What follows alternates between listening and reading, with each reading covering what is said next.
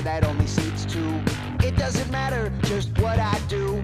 The more you want something, the farther away it gets. And I'm spending all my time thinking about this, and now I'm writing it down, cause I'm hoping it'll stick. Welcome to They, Them, Theirs, a monthly non binary discussion podcast. We're here, we're queer, let's talk about shit. My name is Casey, and I use they, them pronouns. My name is Nayland, and I use they, them pronouns. My name is Rain, and I also use they, them pronouns. Oh, Rain, what are we doing today?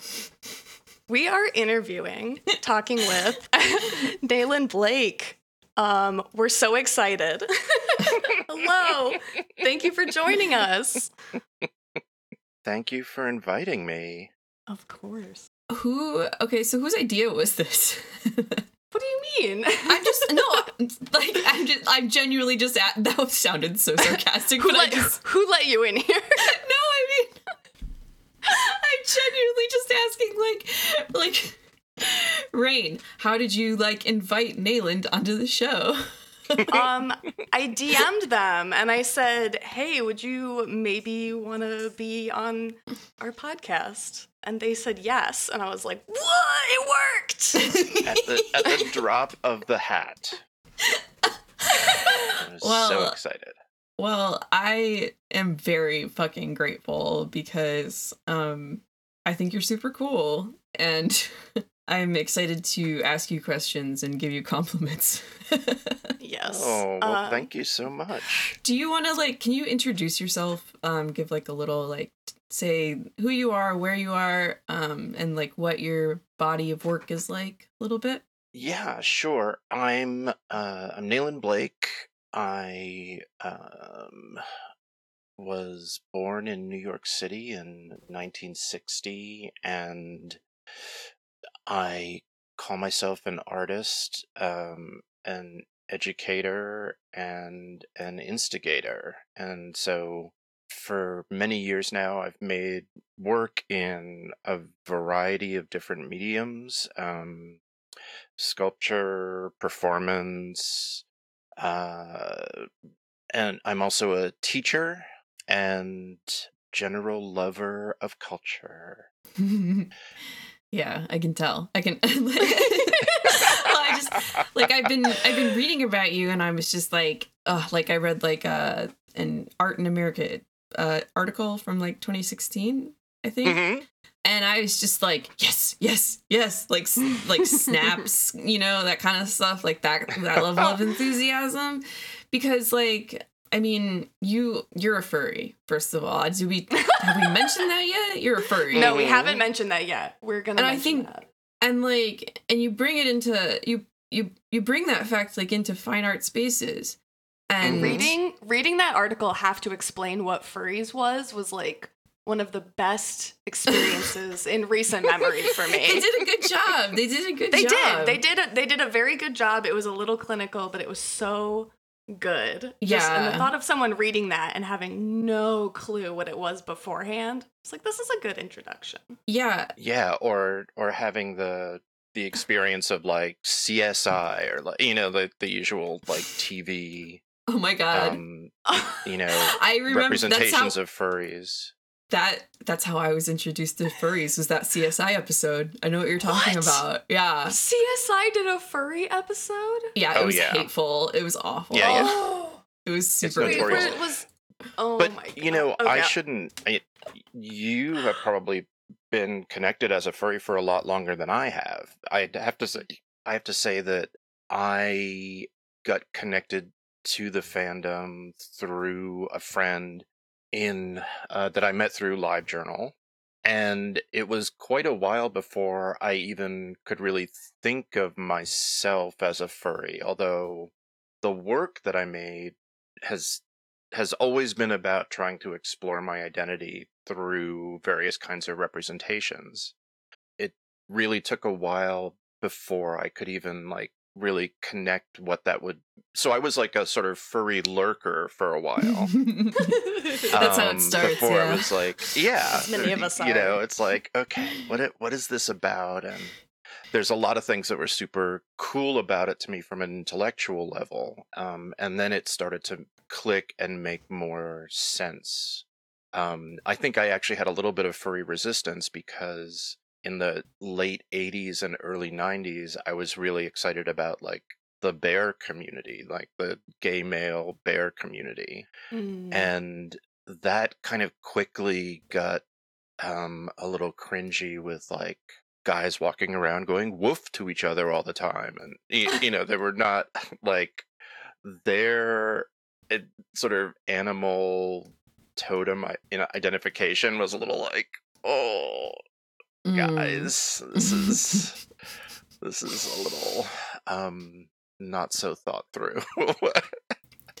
so I stepped back from that, but it but then uh, later on I I learned more about furries um in part because of an artist friend of mine named Michelle whose work was very much about her own identification with animals um, and she wasn't operating so much in the furry fandom space, but in the sort of fine art space, um, and also was very into pony play, like mm, so, um, sort of from the kink BDSM space. So that was one of the first places I found out about it. Yeah. And can you I'm curious like what it's meant for you like as a person to Uh, Well, I explore think that space? Yeah, sorry. Sure. I to me for my entire life, I think I've been really excited about the places where people start to make up their own definitions Oh, yeah. and and their own sort of possibilities for um, what their lives could be. You know, in part, it's because of what my family background is, and part of my my sort of socialization background. So I should say that um, I'm biracial. Um, my dad is black. Um, and when I was born in 1960, um, your birth certificate, your race was listed as your father's race. Mm, You know, thank you, patriarchy. yeah. Uh, so like I who kind really of grew owns up. this child? Yikes. well, and also, and also, um, thank you, American racism, and and um, and because when my parents got married in 1960, um, their marriage was actually illegal in still illegal in 19 states. hmm You couldn't have uh, it, it was illegal for for um, black and for black and white folks to get married.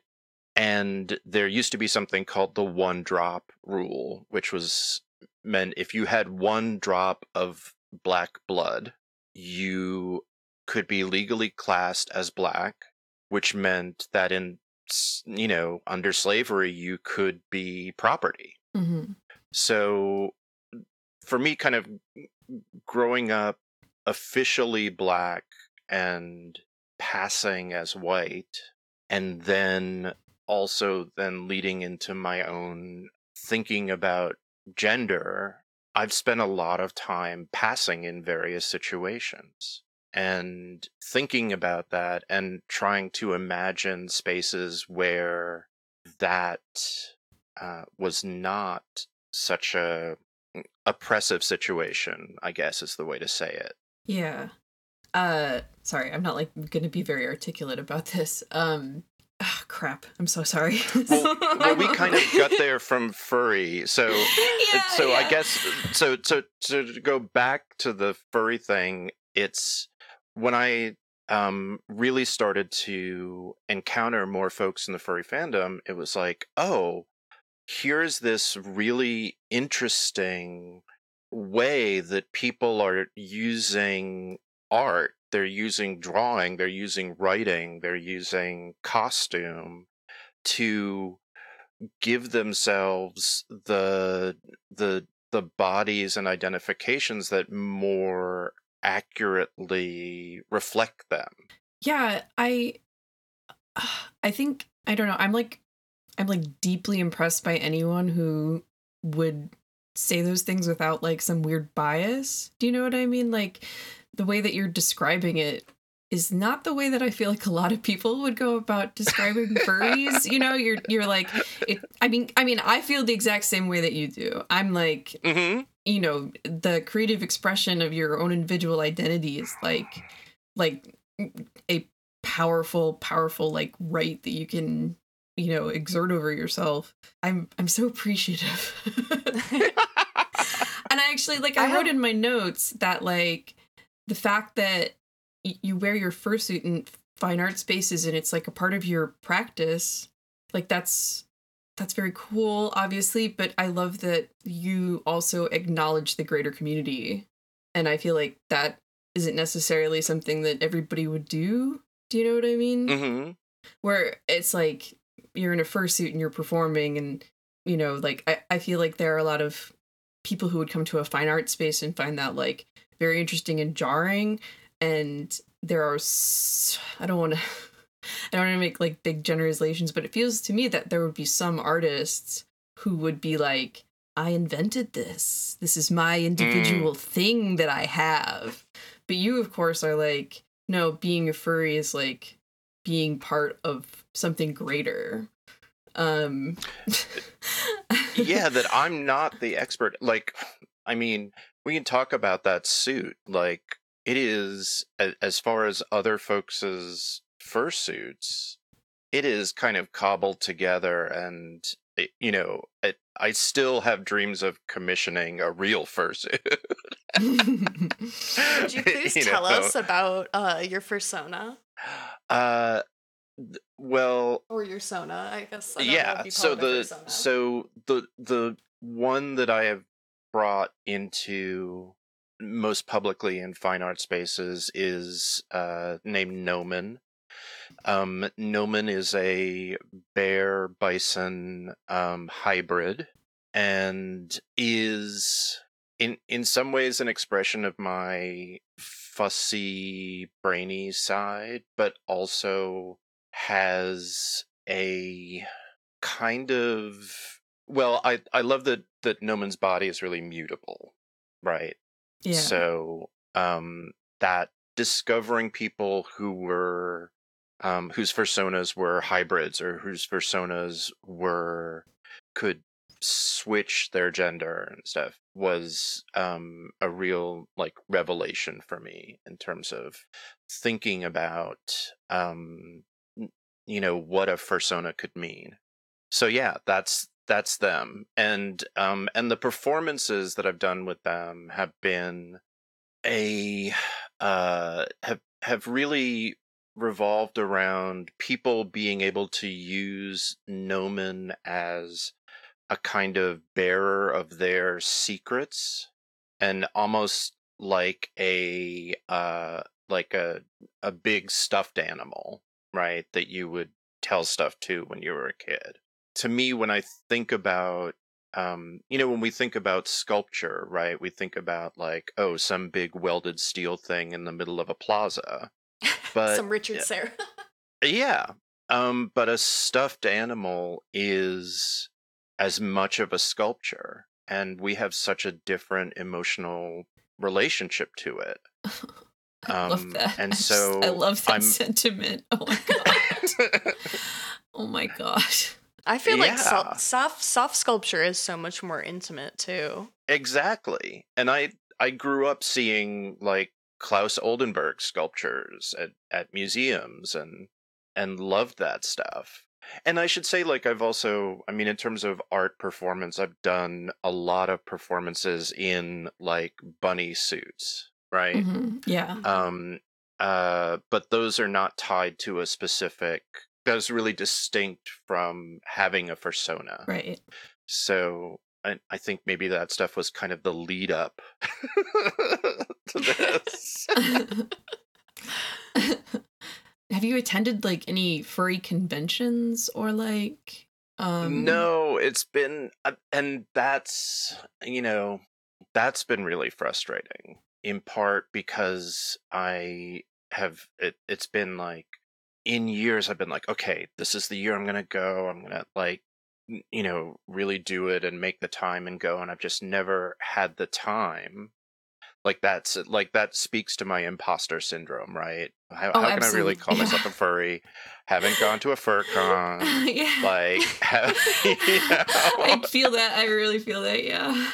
I mean, any kind of community like that, you're gonna feel like an imposter for like a good portion before you don't. You know. Yeah. Well, I mean, and and um, peek behind the curtain. I I asked y'all to send me a couple of questions beforehand, and and one of the questions that you sent was asking about sort of my journey around gender. And the thing that really came up for me was that you know, as a kid and as an adolescent, I was really like a science fiction and comic fan Mhm. and I was like deeply into that like fandom in the like late 60s and early 70s and then bounced from it because it was so misogynist and so straight Mhm. and one of the things that's been super exciting to me and I, I feel a real part of my journey in the in the past decade is connecting with like queer comic creators um uh and and you know queer folks in science fiction fandom and and that there's the FlameCon conventions here in uh in New York which have totally it it it's one of the places where I've finally felt at home like being able to like cosplay at that con and like and and just meet up with all of these different folks um who you know some of whom are my age or a little bit younger and who also existed on like the periphery of the scenes of those fandoms for many years that felt like a kind of homecoming that i had wanted for a long long time. So that convention experience is um is is super valuable to me I just I just burst into tears. I don't know about you, Casey. Um, I also like fist pumped so hard. I'm surprised the mic didn't pick it up. I'm like gonna get- I'm- I want to. I need to get like a little mini McDonald, like McDonald's esque sign that's like queer comic conventions ha- help me realize I was gay, and then people can just like click it when they walk by a t- the table or something. yes Oh Yeah, my yeah. god! So, I, No, so many people I think have had that experience of like walking into that like a, a large room, seeing all of those people, and you just like feel. I don't know, the spirit whoosh through you and like hit you in the chest, and you're just like, oh, what's this feeling? Yeah, I- I'm like, I Oh, don't know what that God. person's gender is over there, or that Mhm. person, or that per. Like, it's great. Everybody's hot. Everybody's making interesting work. Like, why am I Everybody's- crying? I'm everybody's so hot in a way that you like have never seen before. Yes. it, it's because they are they don't have to be afraid yeah. Yeah, yes. like People Uh, living like- authentically is the sexiest Yeah. thing in the world. yeah Yes. exactly It's Yeah, so That's what people and- mis- and it's that's they something that mistake is that like- as like people being cool or hot. Like no, Yeah. they're just living authentically. yeah Look, I, I- yeah, I- yeah. I, I mean flamecon was the first place that i saw like pronoun stickers Ah, yeah. you know at the at the first flamecon and i'm sure there were you know others like way before that but it was my first time seeing like an an event that actually thought that through Do you remember what year that was? Um, I want to say 2015, maybe. Okay, nice. That's that's pretty long ago, honestly, for pronoun stickers. It's weird to think of it as long ago, but yeah. yeah. yeah, I that it's funny because like I I've been like completely saturated with like comics community for for like a long time now and so like the idea that pronoun stickers aren't just like a common thing is like something that's like oh that's right that's uh, i'm i'm just like in a very safe warm bubble where like pronoun stickers would always be a thing at any event Mhm. that i would i Uh. would think to go to yeah, but that's the that's the thing. It's like don't talk down the bubble. Like people, I, I hear that all the time. It's like, oh, people are living in a bubble. It's like that's what a community is. Yeah, no, I I didn't It's mean like to a sound thing like I that was. we build together. Yeah, I I um I totally agree. And I it just occurred to me that like I don't know, like of course pronoun stickers would be a thing in like a lowbrow art space. Kind of like the free imagining of things. And Mhm. therefore it's like, oh, I you know, like you're you're more willing to like accept like a, a range of pronouns. I feel like if you Mhm. if you if you read all sorts of like futurism and things like that Yeah. Well, let me tell you, like no art fairs have pronoun stickers. yeah that's true i live um You i live i live it's in ann arbor and we have a pretty heinous art fair and you are so right Yeah. It's like I live I live in Grand the- Rapids and we got Festival of the Arts and there's n- none pronoun stickers. Yeah.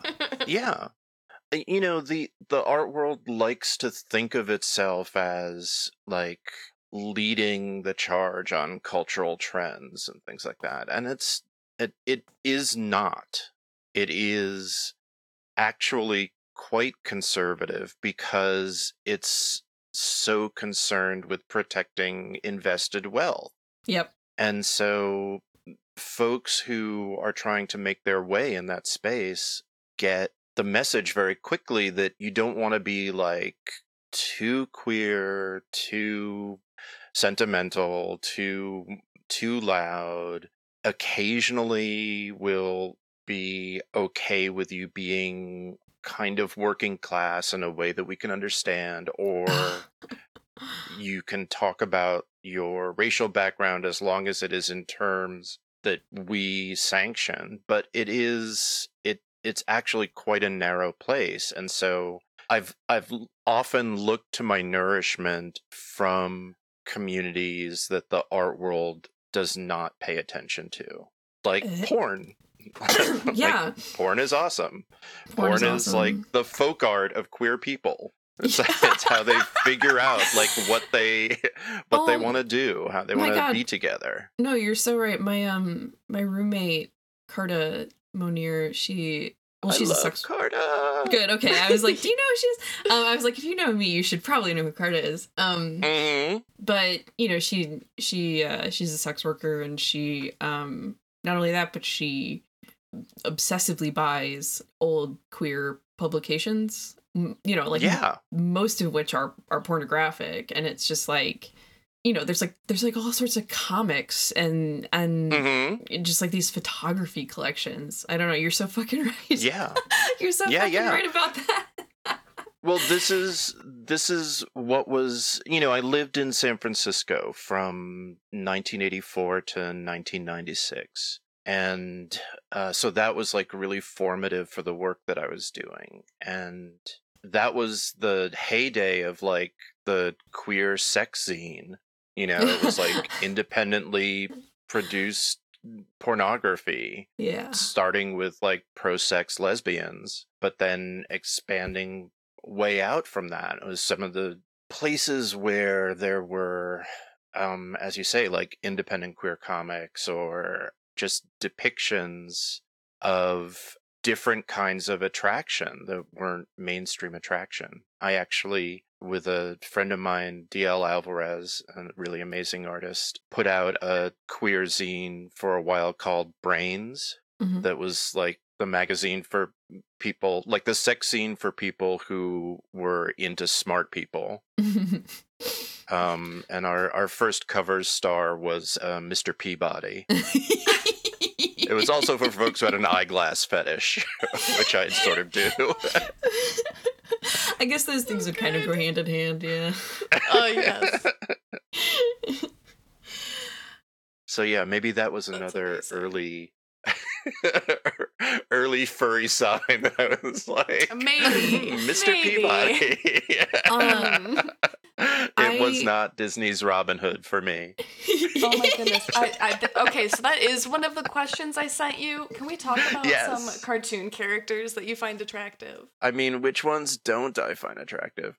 yeah, Um, seriously. I I love Gossamer. Do you know who that is? No. I have to. From what? Gossamer is the big orange monster in in Looney Tunes that's wearing the sneakers Oh, my oh God, that Bugs. Bunny gives the manicure to. I love him.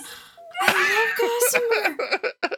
well, I we don't know know. It's a, we don't know what what Gossamer's pronouns oh are. Oh my god, yeah. Oh Sorry. I don't mean to. Terrible. Rude of me. I didn't know. Wait, Gossamer also. Like called Gossamer doesn't even have a neck. How dare I? I know. How dare Well, I assume a and- but then- gender? but then does have arms like Mhm. occasionally. Gossamer to me, like I have not watched a ton of Looney Tunes, but in my mind, Gossamer has this sort of like real gentleness, Mhm. right? they're very like they're like scary, but also kind of scared, right? I Yes. am I am I crazy? Well, they get tricked by bugs, right? Oh, There's the whole thing Yes. about the uh, about the monsters are such interesting people. you must lead such interesting lives, and they're getting hair- like the the manicure hairdo from scene, bugs. yes. yes, yes. Okay, I can see it in my mind. It's just hair, good nails, and sneakers. Eyeball- and- and eyes. exactly. Eyes. And yes, and eyes, of course. What else do you need? Yeah, yeah. I can't believe I didn't know their name was Gossamer. So I tend So to say that like I'm uh I'm generally attracted to an apo- a proportion more than anything else. If somebody is as as wide as they are tall, they will catch my interest. Yes, I love that. That's so you can be fantastic. like six feet much. tall, just be six feet wide. Oh my god. I love how you're like, it's okay if you're tall. Just also be wide. like I don't have a acceptable problem with tall people as long as they're also. I'm more likely to run into people who are like, you know, five feet tall and five feet wide. It's rare that you get somebody It's like- that's yeah. Yeah. Um. You know what ratio you like. exactly one I to love- one I is, love is that. hot. I mean it. That. I fucking love that honestly because like I think that is not enough people think about attraction in a way that is like personal.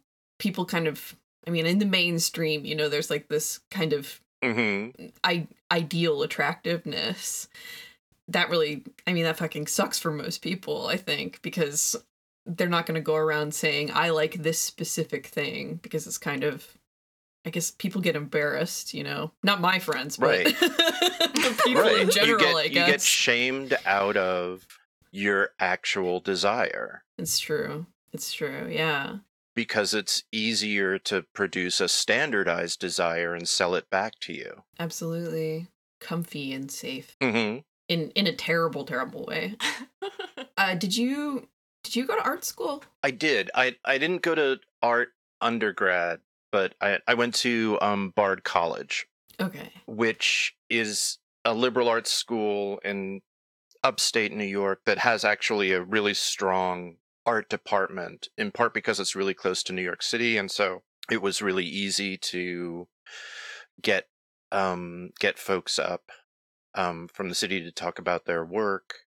But I also really kind of grew was like an art nerd in high school. So once like like once I sort of drifted away from um comics and uh science fiction, I started hanging out with a sort of crew of guys in high school and we and we would go around to like galleries and participate in like art shows and there was a very kind of funky DIY almost like proto zine scene in the art world at that time that was very easy to enter and participate in not at the highest levels but there there was something really exciting about it and uh and so that sort of set the stage for me for the sort of things that I was interested in and then I went to Bard and then after graduating I went to Cal Arts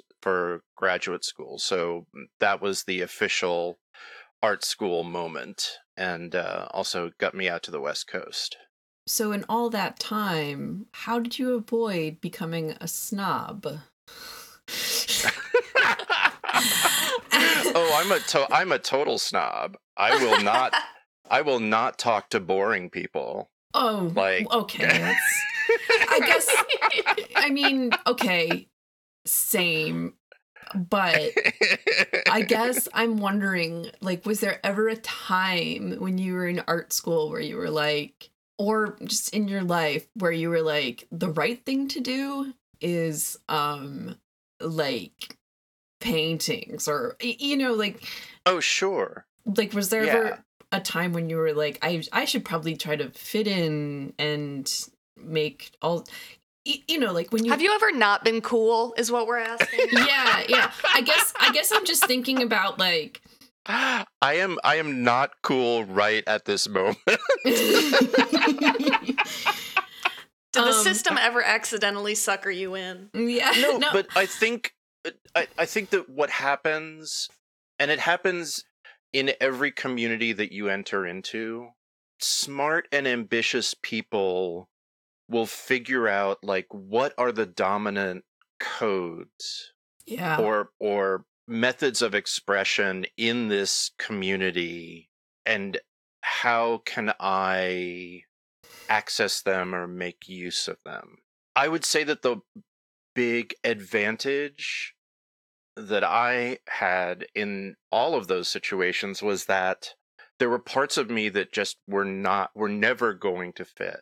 Like and and, and not to be like, well, as an elder, um when I got to grad school at CalArts, there were no out gay artists, essentially. uh-huh.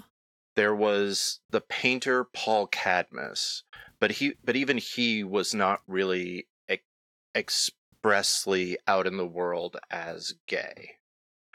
So the idea of like making not even like queer art that wasn't even on the horizon, but like gay art was so beyond most people's reckoning that you know part of me knew like okay well this is never like yes i could make a bunch of like abstract paintings and sort of do this thing and i love abstract painting and still actually do make abstract paintings but over you know i knew that i wasn't going to succeed ever so i didn't have to worry about succeeding so i think And then you did. i love that i love that i just i love that i i you're just kind of like that's not my game Well, yeah, and I mean, this is the thing.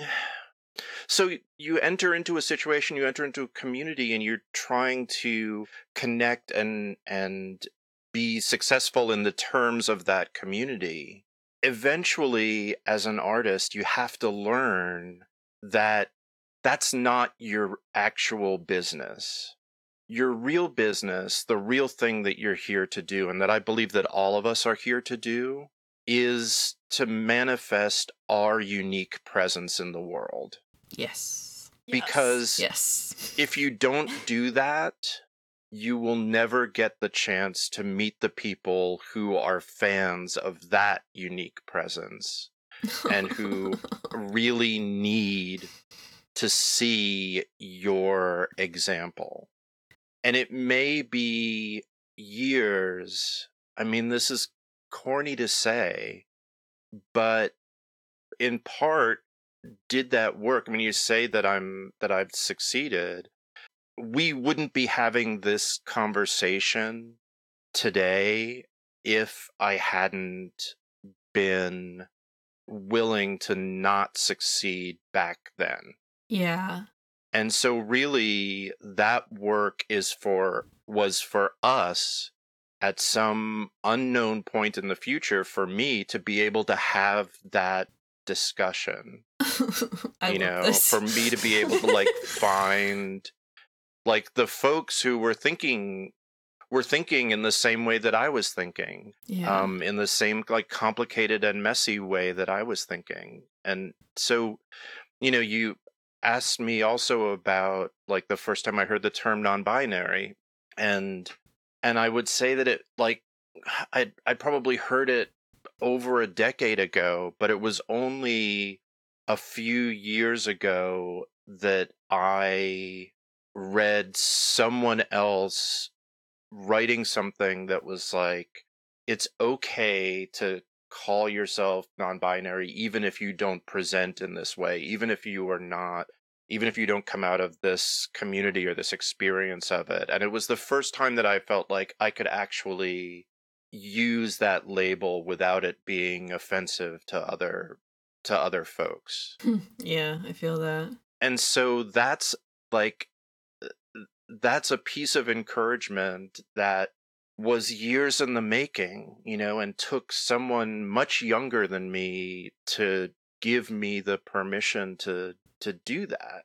And and i think that that's what all of this is about. Like we don't have families that pass down traditions to us. We have to like make it all up. And and and that's what the our our work is in culture. Yeah. Oh my god.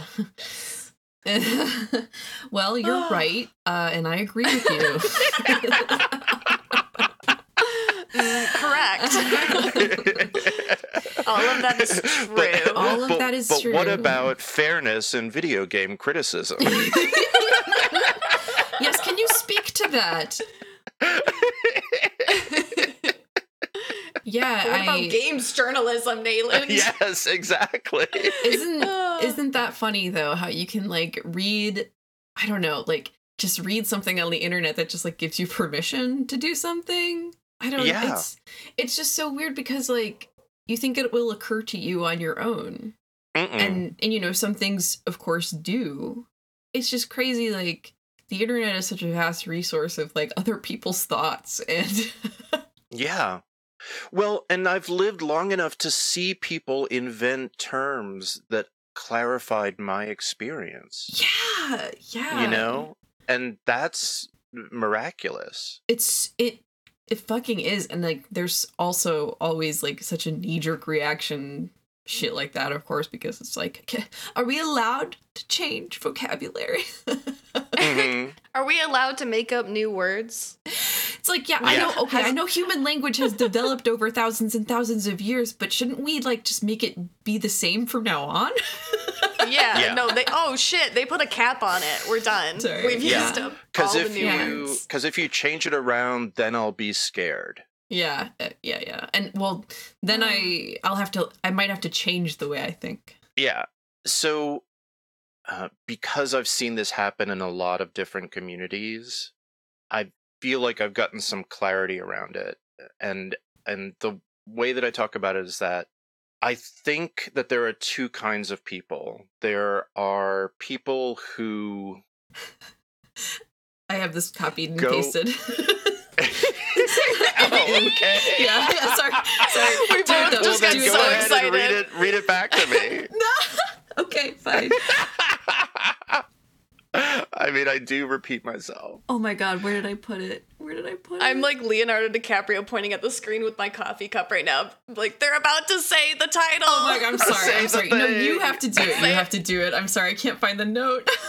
Please. I'm Oh my god. Okay, to. so But I there love are this. there there are people who fuck to explore the possibilities of expanding their idea of an identity and there are people who fuck to confirm an identity they already have.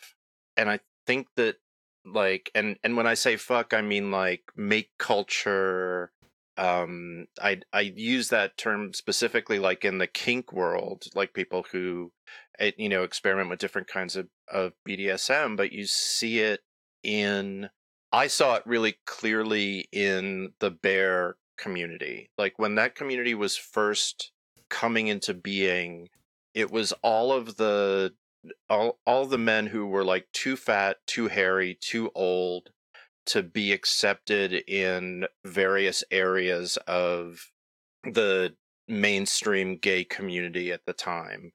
And by adopting this name, they made themselves visible to each other Yes. and and were able to like come up with this space that was kind of opened out as social space and a lot of it happened online but it but it there was a period of time where it was like it was unclear who was a bear and who wasn't and i loved that period like that like it was so interesting and exciting and then very quickly afterwards you got a bunch of folks who came into that space and all of their energy went into defining like no this is what a bear is uh, yeah.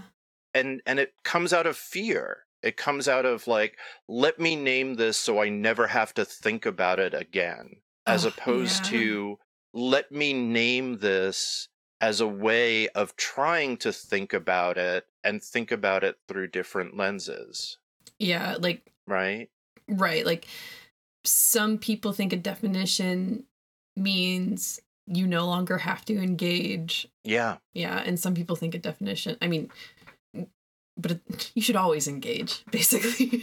I don't know, like you should keep thinking, you know, exhausting as it is exhausting. Yeah, exhausting as it is, it's it's vitally important, especially if you're an artist. Uh, in my opinion, yeah I I actually found well, the copy also be paste. joyous I, fa- I finally found the the copy paste where I, I Mhm. copied what you just said, but I there's like a little parenthetical under it where I wrote elaborate because I just it's just And such a good tiny. It's like a 0.5 text, yeah yeah elaborate on this.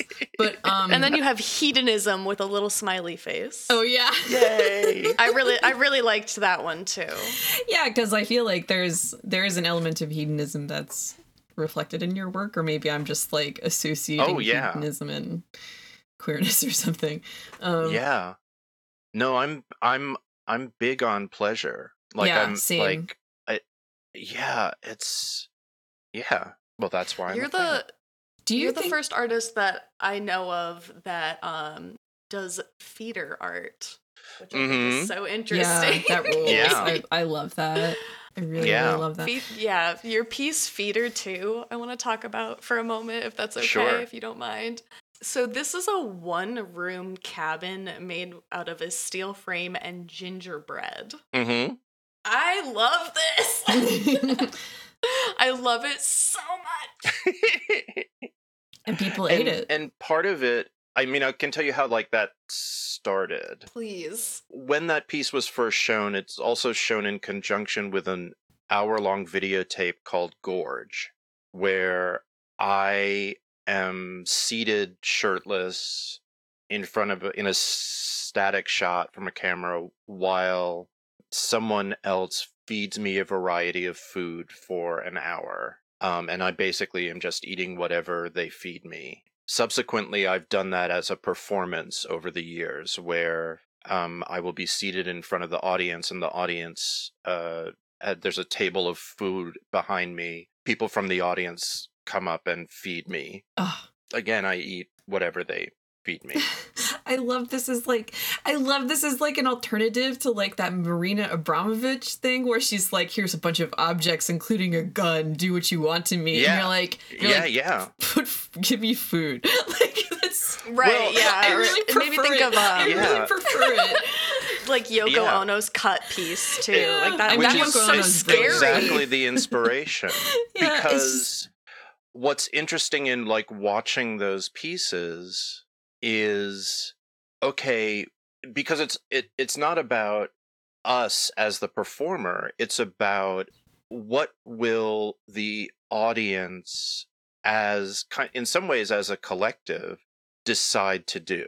Like uh, as each person comes up and feeds me like i notice that people start to like introduce like little gags or little swagger like they they like like they are suddenly on stage right and they're doing that similarly like when you watch the performance of the of cut piece it it's heartbreaking in some ways because it's so you see people being so creepy to Yoko Ono Mhm. Mhm. you know I, it's such a it's such a moving piece that's really interesting to me from like an aesthetic point of view right where there's suddenly this kind of permission and Feeder 2 is about a similar sort of thing. It's about like all of our lives we grow up with the story of Hansel and Gretel.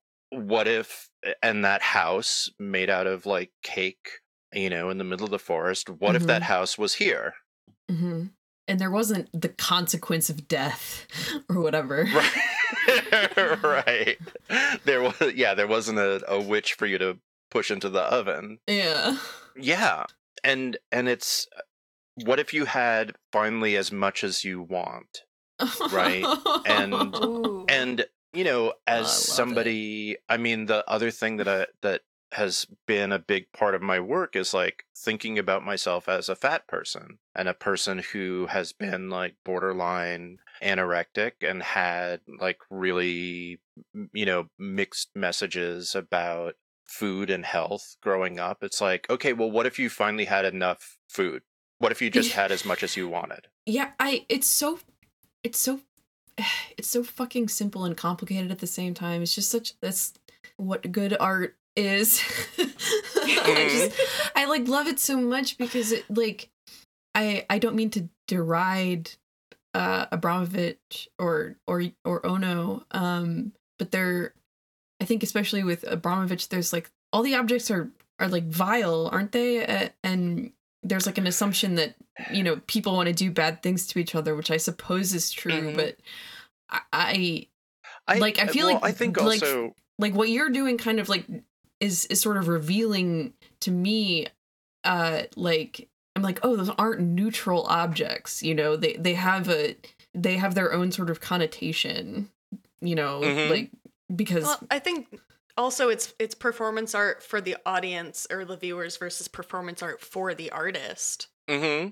yeah anyway Mhm. sorry i feel like i interrupted you nayland you were saying something I think that there's I, I think there's a real difference between Yoko Ono and Abramovich. And and I have to say that I'm not a fan of Abramovich's work after the work with Ulay. mm-hmm In part it's because it has taken on its own mystique and Totally. taken on its own desire to document itself and um so to give you an uh, an example when the Abramovich retrospective was up at MoMA the artist is present mm-hmm. there was a real interesting kind of counter exhibition that like a group of queer performance artists put on at another spot in New York called the artist is Ab- absent Where, um, where a lot of um, trans and non-binary folks and um, folks with varied bodies reenacted a bunch of the early Abramovich pieces I love that. with like zero documentation, like no photographic documentation, but doing like they did the um is it do what you will? I can't remember what that what the name of the pieces with the objects on the table and the screaming piece and and uh the doorway piece and and it was a really interesting inhabiting of that work oh, i love that um, without it being tied to okay here you are with the star right. Yeah, yeah, yeah. With the famous person. yeah exactly and it and and it was so irksome to me in the at the moma retrospective where this work that was supposed to make you experience the moment like be in the present was all about being shifted into some future with video or being or looking at the past and the people who were were recruited to reenact those pieces sort of were all like the same body type Mm-hmm. and it seemed really weird like why would you you know it so it just like all the initial premises of that work got really undermined in that presentation and i think that that's that's where i would sort of make the distinction you know it's like it's it's what you choose to kind of do with that work Yeah. down the road that i think is really really important Yeah, and what what parts of it are precious and what Yeah, yeah, like exactly. like like having like the body types. Like people yeah, I I can see people being like that's an important aspect of the aesthetic of Abramovich's work when it's like no, you're not really you're not really getting the thing. yeah, yeah. Well, you know, I think the other the other piece of that is that I'm really interested. Like, like we started talking about um, Feeder Two because of feederism, or or or as I first encountered it, gaining and encouraging. hmm And I guess the other piece of my thinking about this is that a lot of this comes out of interrogating my own sexual desires, right? It's like, Mhm. why do I think a thing is hot? Yeah. And it's and it's the same thing as what it's working through in my work, right? Mhm. Like we are attracted to certain sorts of behavior because sex is a way of making meaning for us if we allow it to be. yeah. Ugh. Have you have you read Napkin? Yeah. Ugh, that Yeah. that uh, like what you're talking about reminds me just like so much of like my first experience reading Napkin and like Napkin is by my roommate Carter but it, it, it's just like a a diary of like sexual experiences and there's just this I don't want to say like neutrality because that's like not quite it, but Mm-hmm. because I don't know, like there's no there doesn't seem to be any like boundaries between okay, so like heterosexual sex is like very easy to like depict and define, I guess. Um because Mm-hmm. when I read Napkin, I was just like, holy fuck, sex is like an infinite canvas of thi- you know Yeah. of like actions and like power dynamics, you know, acts of intimacy and and interactions of gender and I don't know, it like it completely fucking blew my mind. Yeah. Well, it's And- where we define ourselves. yeah, in in a very like in like such a base way. I don't know. You're right. I don't know how to say you're right enough. Well, a, book that I that I really love is um, Times Square Red, Times Square Blue by Mhm. Samuel R. Delany. hmm um, and he's a, a science fiction writer.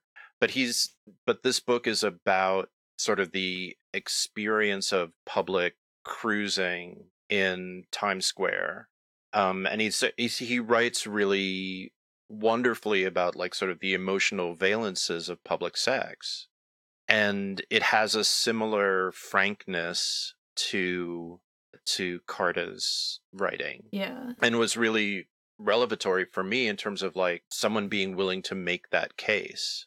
Yeah. Yeah, like uh, I don't know. It it's a very brave thing, obviously.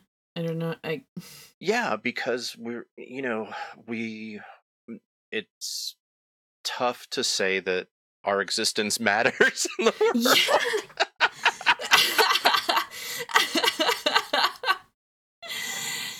uh-huh.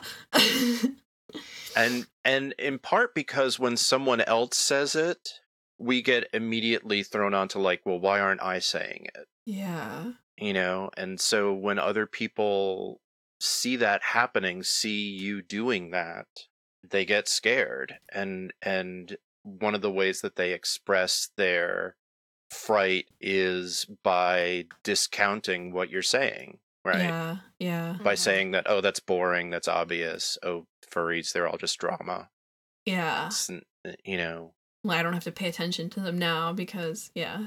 yeah Or like I don't have to consider that there's like maybe a part of me that wants to participate or right Yeah.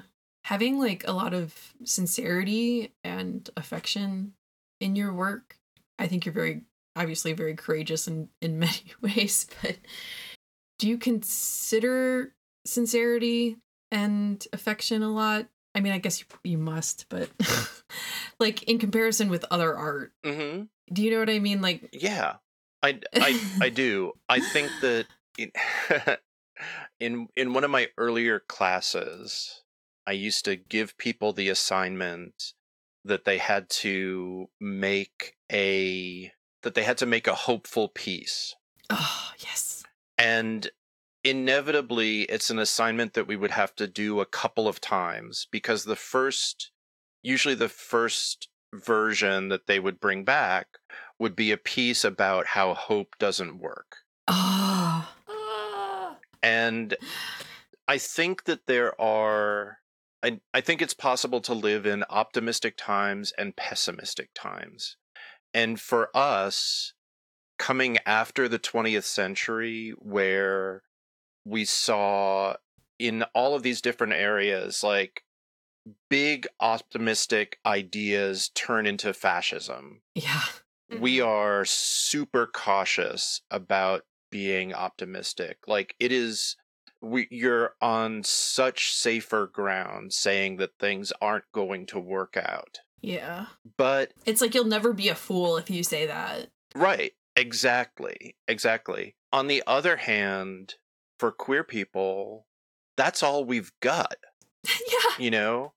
For for like black people in the society, that's all we've got. We have to say that something is going to work out because otherwise why go on, Yeah. right. right? Yeah. So it's so it's not easy for us. It's not the first thing that we go to, so we have to practice it. Yeah, it's I mean it's become such a trope also. I mean like because of reality and because of fiction that like hope is there's always like a twist, you know? There's Yeah. always that it's a I mean Yeah. like you so it said that be like careful hope, what you wish for hope situation. is a mistake, yeah, that kind of thing. But Yeah. And it's but it's a trope and, like yeah. people don't realize that it's a it's a trope and not like the default Mhm. reality of things. the post-apocalypse is always going to be worse Like, yeah. and and uh, right it's like post-apocalypse well you know who is it worse for maybe it's for the people who it's worse for the people who were benefiting off of the system that was dominant beforehand yeah. which actually was like other people's post-apocalypse like like basically you know native people uh, on this on this continent have been living in the post-apocalypse for a good you know 600 years at this point Shit. Yeah. wow. God, like people- they've been they've been living in that place where like you know invaders came and took all your stuff and destroyed your way of life Yeah. so Yeah. now we're living in a time where like a bunch of white European people are like worried about that happening. Yeah. And you know? yeah. So it's like you have to the only way to sort of counter that is to be like okay, let's imagine futures where it's possible for us to have what we want. Yeah. It's I- possible for us to have the body that we want. It's possible for us to, you know, have relationships with each other that aren't indirect and and unmediated. It's possible for us to have intimacy. It's possible for us to have joy. yeah. Because if we don't start imagining those things, They won't come. yeah, Yeah. I uh, I agree. And I, I it's really just not so chic. When you were saying that was, is there ever a time when I'm not cool? It's like, yeah, that's uncool. Yeah, like, it's being uncool. optimistic It's- is so fucking uncool. it's so fucking it's so fucking uncool and like and yet I've never been able to stop myself. Mm. like one of the first Yeah. comics I ever wrote was like you should try to love as many people as possible or some shit like that. I don't know. hmm Um it just like leaks out of me. Yeah. Well, yeah, and 'cause, why yeah, do we like, love being- Steven Universe, right? Yeah. Like growing up growing up like closeted and miserable, like if you have to you like you have to you have to hope. you just have to. Yeah, Mhm. yeah. And It's you just like, you, grow grab- to identify with that feeling. Yeah. Sorry. Yeah. Well, and and and you know, growing up closeted and miserable, you reach for whatever scraps you can rip away from dominant culture and reconfigure into like the place where you really deserve to live, Mm-hmm. right? Yeah. Like I I was so into the Oz books as a kid. Mm-hmm. those books are all about like this country where basically women run everything.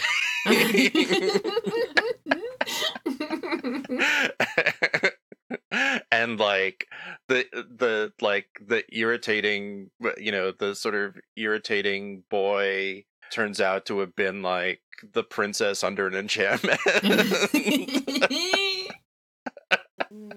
and you have like robot Huh, friends and talking uh-huh. animals and yeah, I mean, when I was growing up, my obsession was like a show about children who get sucked into the internet and have cool animal-like friends in that context. oh which show Digimon? Yeah. Ah, see, Yeah. this is okay. So this is one of my blind spots because I I totally like I I I paid enough attention to Pokemon to know that I thought Snorlax and Slowbro were cute. Yeah, Snorlax. Mm, I get that. That makes- I like the Pokemon wow. that basically don't do a whole lot. yeah, yeah. You're li- but um but then people like i i hear all the time from folks who are like deeply into digimon and like queer people and i i i'm not conversant enough to know it so so enlighten me Uh, well, it's about a bunch of kids who are at summer camp and they get sucked into the digital world for some reason from camp. And the digital world is just like this kind of like fantasy landscape where there are all these Digimon, which are like hmm kind of like Pokemon, but they also are like much weirder, I think. Mhm. Um, and They can talk. They have full personalities. yeah, they have full personalities. And oh they don't just say their name over and over again No. Yeah, They're and, like, like- they're they're whole whole people. Yeah, and it's weird because it's like as they evolve, sometimes like weird shit will happen. Like there's Gatomon who's like a cat, and then Gatomon digivolves into like a very sexy angel. so it's not six- like six just wings. like you do yeah.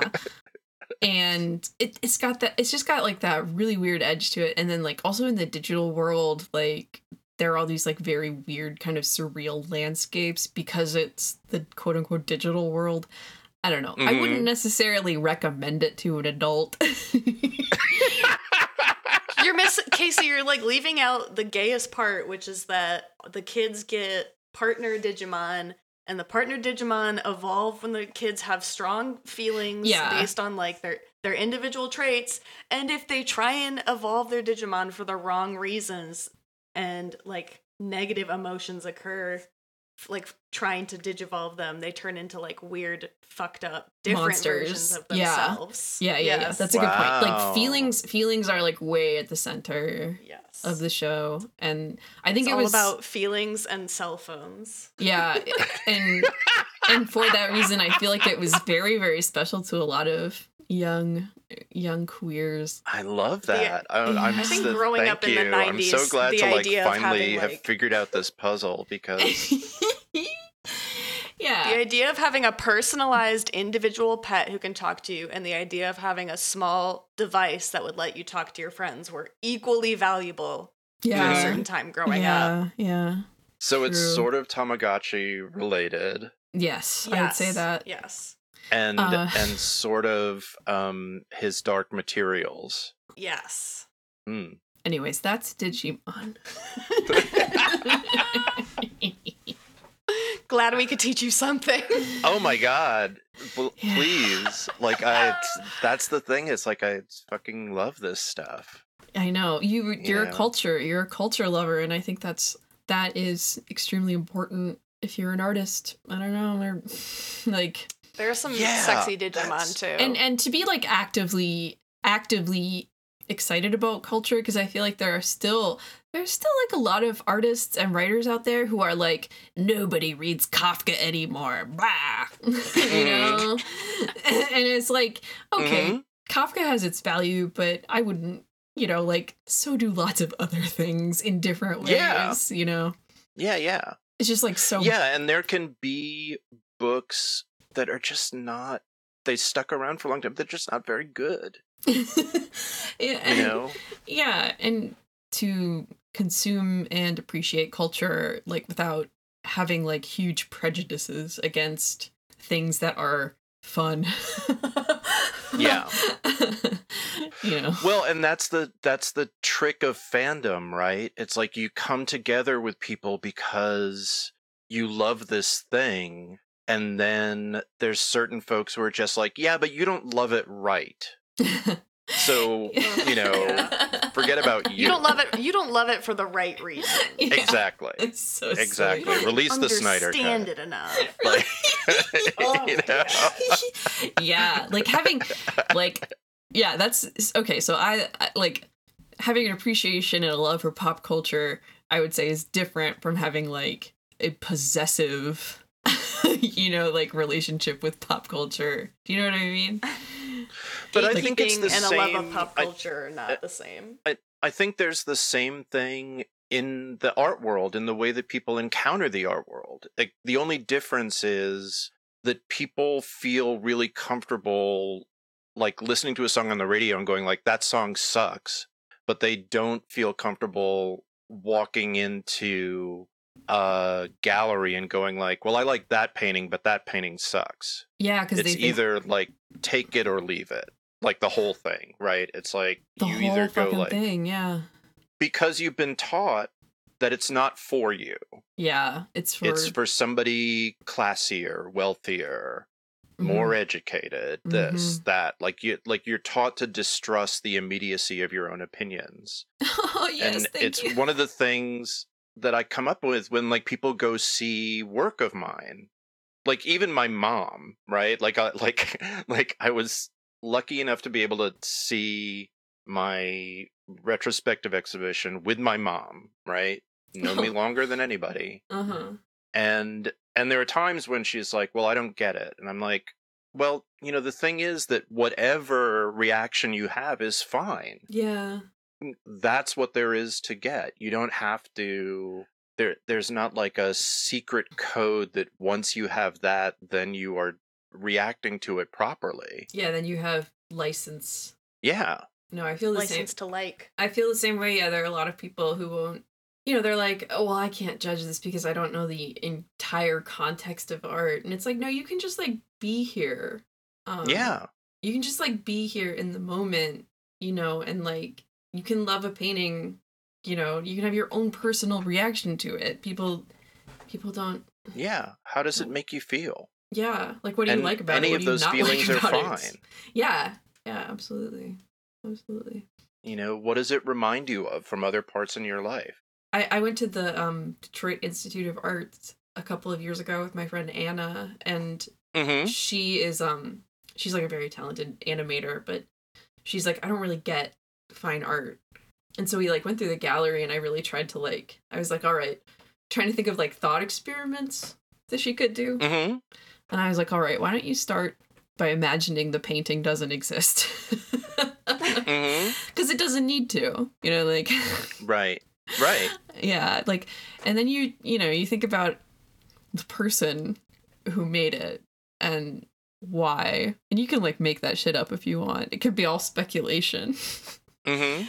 but i don't know it's just like you can stand there and have a personal relationship with a piece of art and no one can really no one can say you're wrong Yeah, exactly.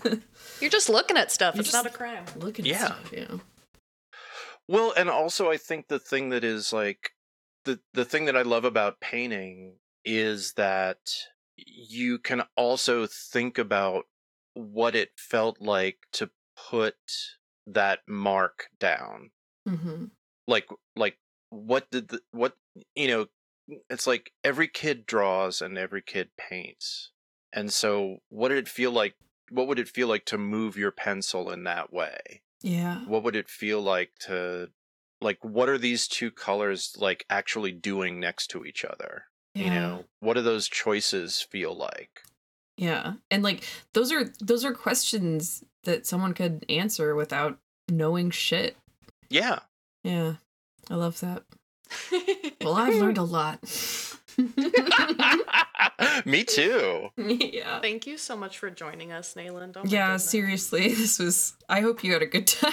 oh my god i had a fantastic time. This is like it's so much fun and and I really I love the podcast. We didn't get to goof around so much about like what we're all wearing and like what's you know what's going on in our immediate vicinity, but that's, That's okay. yeah, sorry, I wanted I to like talk that part of the podcast too. um it's like the hangout part um but also it's um i do genuinely feel grateful that i have been able to like live as long as to be able to connect with people who are i think really walking a similar path to me Mm. it's really been an amazing aspect of my life that I've been able to like connect with so many of them in so many different I mean I, I guess I would say like to just sort of sum up what I really believe that I'm that I do what it is that I do in everything that I do.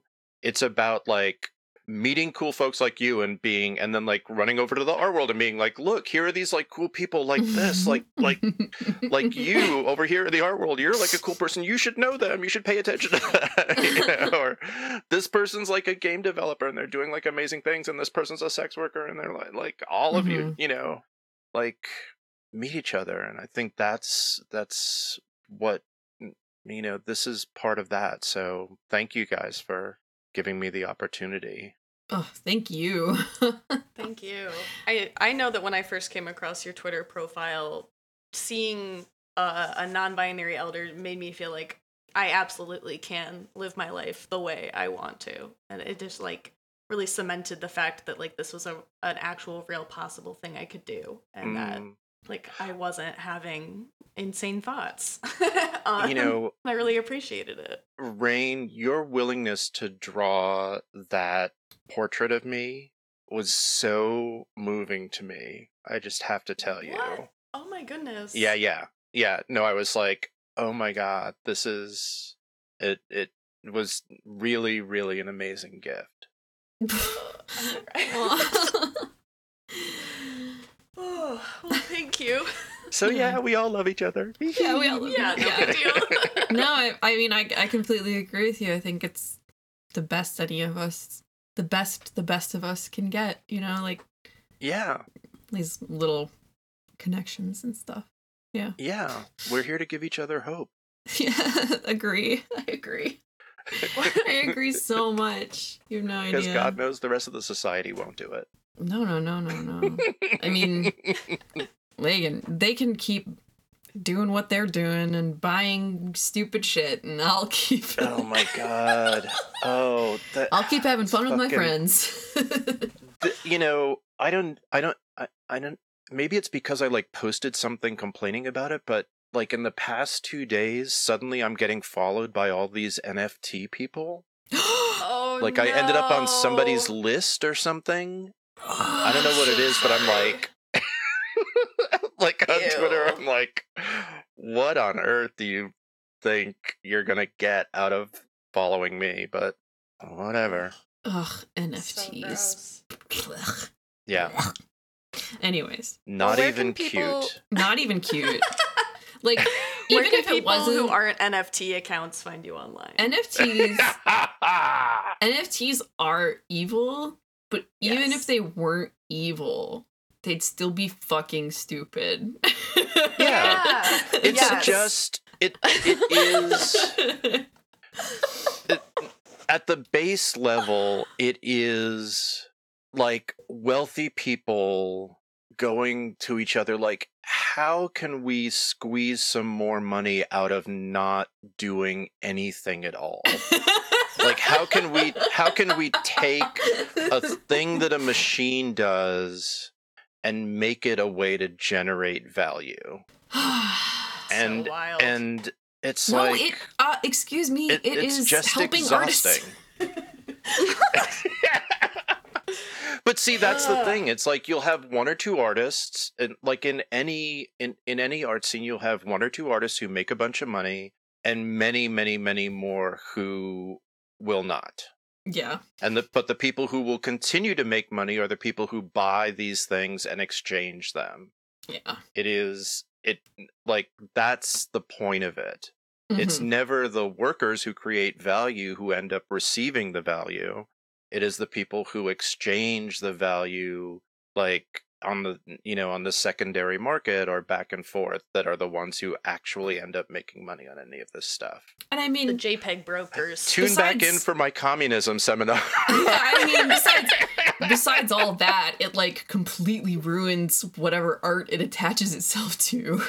Like, exactly. you have just like completely nullified the purpose of yeah. any piece of art so that gross. you Yeah. you put into a blockchain. Like, girl, Yeah. congrats. Ugh. Just Yes. make zines. God. Just make zines, you fucking idiot. Exactly. Could- yeah. we can oh my use some god. shitty Zine zines. We exchange. We, need didn't even NFTs. talk about that. That was Yeah. like a huge, hugely important thing. Yeah. Oh Anyway, goodness. Tons of stuff. we should to just talk have you about. back in like six months for a part two. Honestly, I would There's love that. Okay, no I would totally love to do that because we didn't even touch on like the the gender journey and like you know all all of that. So Yeah, I think I I'm, kept I would pushing be happy. I would love to. I'd love to come back. yeah, please. You'll, well, Please. you'll be our first return. We're in charge Okay. of this, so no Yeah. rules, just us. Yeah. Nice. So yeah, you. I think at a certain point you were asking about where people can find me. You can find me on Twitter at Nayland Blake.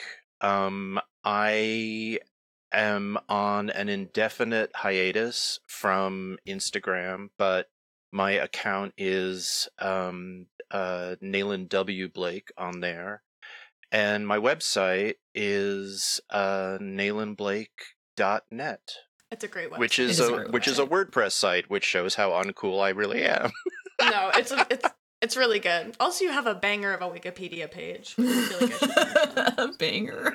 that I that I can't take any credit for. That is that's you know that's that's other folks. Yeah, it That's comes what from makes the it kind of fun. Is You don't Yes. blame the You- ether. like, I'm I'm old enough now to read Wikipedia pages and not think that like Mr. Wikipedia sat down and wrote it. Um, so I I, just, I love reading about so, like someone or something I have insight on and being like, all right, this is what the gatekeepers have determined is the relevant information. Yes. yeah, but also here's another thing. Like if you want to promote like queer creators that you love, make a Wikipedia page for them. Mm, that's a thing that you can do if you want to promote women artists or artists of color or queer artists like make Wikipedia pages for them. Man, I, that You never know. occurred to me for some reason. That's a really It- good idea. Does Carta have one? No, She's think. immediately the first person. I, I don't think I'm of. allowed to make one for her because she's too. Cl- we You- live together. You have to be at some of you have to be at a distance Yeah. enough and be able to cite things in other places. hmm but you know given that carta did that talk for the tom of finland foundation there's that's probably a way in Yeah, yeah, you're right. they they kind of rely on there being like outside references but the but establishing She has a a draft foothold- page. She has a draft page. Okay. good. well Get there it, we go but yeah that's for anybody out there if you want to it it has become the default for people finding out about each other so Yeah. This is amazing. This was made on July 31st, 2020. Shout out to La Pablo for making this draft page of Carta. That's good. all right Yeah. This is good. This is good. Does it mention me? Knowledge is power. Yeah, it says um has annoying roommate kissing a whack. That's weird. I don't an know who added accordion that. playing roommate. Wait, so there's a so there's a different roommate from you? no. no, I'm, I'm the was- annoying because accordion playing roommate. no, I mean accordion playing roommates are never annoying. How could they be? Exactly. As someone who tried to play the accordion, like what a poser was I? Like I tried to play the accordion in in the early 80s and could never could never pull it off. So, That's definitely It's- more annoying than an actual accordion player. yes. yeah. oh yeah, actually, um, just a, a weird other side note. You know, I went to CalArts, right, and they have like an Mhm. amazing music program. They had at the time one of the few um, Balinese gamelans, if you know what that is No. in the US. So gamelan music is an an amazing music that has like basically uses like an orchestra of different gongs and bells hmm to make these really complex rhythmic patterns. Like look it up. It is it's really wonderful and mesmerizing, but not when people are learning to play it and practicing it. yeah, it's the same thing with accordion. Yeah, yeah. It's, it's yeah, yeah. It's like going to hear someone play accordion is great. Hearing somebody practice accordion, not yeah, so is great. Terrible. yes, that's the thing. I yeah, I I kind of have to wait for people to leave the house before I start honking. Oh man, I have to pee so bad. I okay, I, Bye, would, I could y'all. like seriously talk Thank to you, you for so five much. hours, but I have to. so, well, We will have you we'll- back. We'll do We it off mic. back. I love talking to you guys. Yeah, seriously. All right. All right. All right, Be until next time, that's all they themmed. Thank you all. Thank you. Bye. Bye. Hi, everybody. It's producer Joe here. Uh, Rain asked me to record a little bit of a segue segment in between the two interviews in this episode. They didn't give me a good reason why. I'm going to assume it's they, because they want something just completely sexless to balance out the energy of this episode. Yeah, y'all know what's coming yet. But they did also ask me to talk about my feelings on the trailer for the film Old. Now, for those of you who may not know, um, or particularly follow a film that's just titled Old, uh, which is certainly something I would do. This is this is the, the new film from horror auteur M Night Shyamalan. I was about to say great director. I was trying to decide if that was accurate or not. It was a mixed on the man's career. The Sixth Sense, classic. Toni Collette robbed for an Oscar. Um, I don't know if they have a special Oscar for children. I would give one to to to the kid Haley Joel Osment in that movie. He's good. But yeah, you know, you M Night. You, you think about, uh, you know, there a bit of a decline in in the middle of the career. Uh, people started calling him uh, new Spielberg, which is weird because Spielberg was still there. Uh, people were mixed on signs, which I like. People were really down on the village, which I like. Um, but then it just kind of goes off the rails. You get Lady in the Water, which has no no redeeming qualities. Um, eh, including Shyamalan's own performance as the smartest man to ever exist and is going to save the world by writing a book how about how schools should be better. Um, interesting. Oh, what an interesting filmography and career the man has had. And I, I grew up just hearing racist jokes about his last name the whole time. And now I'm like, hmm, good movies though. Anyways, he's kind of had a comeback uh, in, in a lot of ways. He he'd really dipped. He never really stopped making movies, but they just stopped hitting, and people he just kind of became the butt of a lot of jokes after Lady in the Water. Uh, I don't even remember what was after that one, but then like After Earth, uh, with the Smiths, not the band, but the family, um, which is a fucking nigh indecipherable movie. I like to think it's about Scientology because it might as well be. And uh, they did the Avatar live action movie, which is bad, irredeemable, worthy of a lot of disdain that it has garnered. And then uh, he kind of comes back by doing The Visit, which is this sort of found footage movie um, that I think is a solid, low budget horror movie. And then you just Split, which is, you know, a messy, complicated uh, horror movie in the way that it kind of uses multiple personality disorder as a. My, oh, I'm getting a text. Uh, you, yeah, you know, you probably know about the split deal. But then, spoilers, it's a sequel to Unbreakable, his comic book movie, his fake comic book movie. So then he's like, all right, yeah, Split was the second act of this the whole fucking time. Uh, he makes the third act, Glass, a film that I don't like very much. Um, I consider going back giving another watch. Maybe one day I will. You know, you know, I'm a different person now than I was when I saw it in um, uh, 2019. um, but uh, you can be a different person after the pandemic. But anyways, so Glass, I, I feel like that. I don't remember if that was a box office hit. I don't remember, but it was like this, you know, thrilling conclusion. Bruce Willis is back. They got the same fucking kid from Unbreakable showing up in it, which is cool. And you know, people like Split, so they wanted to see more of of, of that. I think is that McAvoy. I think that's McAvoy. And on Anya Taylor Joy, she's she's in those movies because she's she's she's great in Split. I think. But anyway, so he finished his his, his long awaited trilogy. He's kind of regained uh, respect in a lot of ways, in a lot of people's eyes, especially regarding horror, which is his basically his wheelhouse, the way he likes to evoke emotion. If you look at the the filmography in full, but now he's back with a film called Old. It's just called Old, which is such a good move.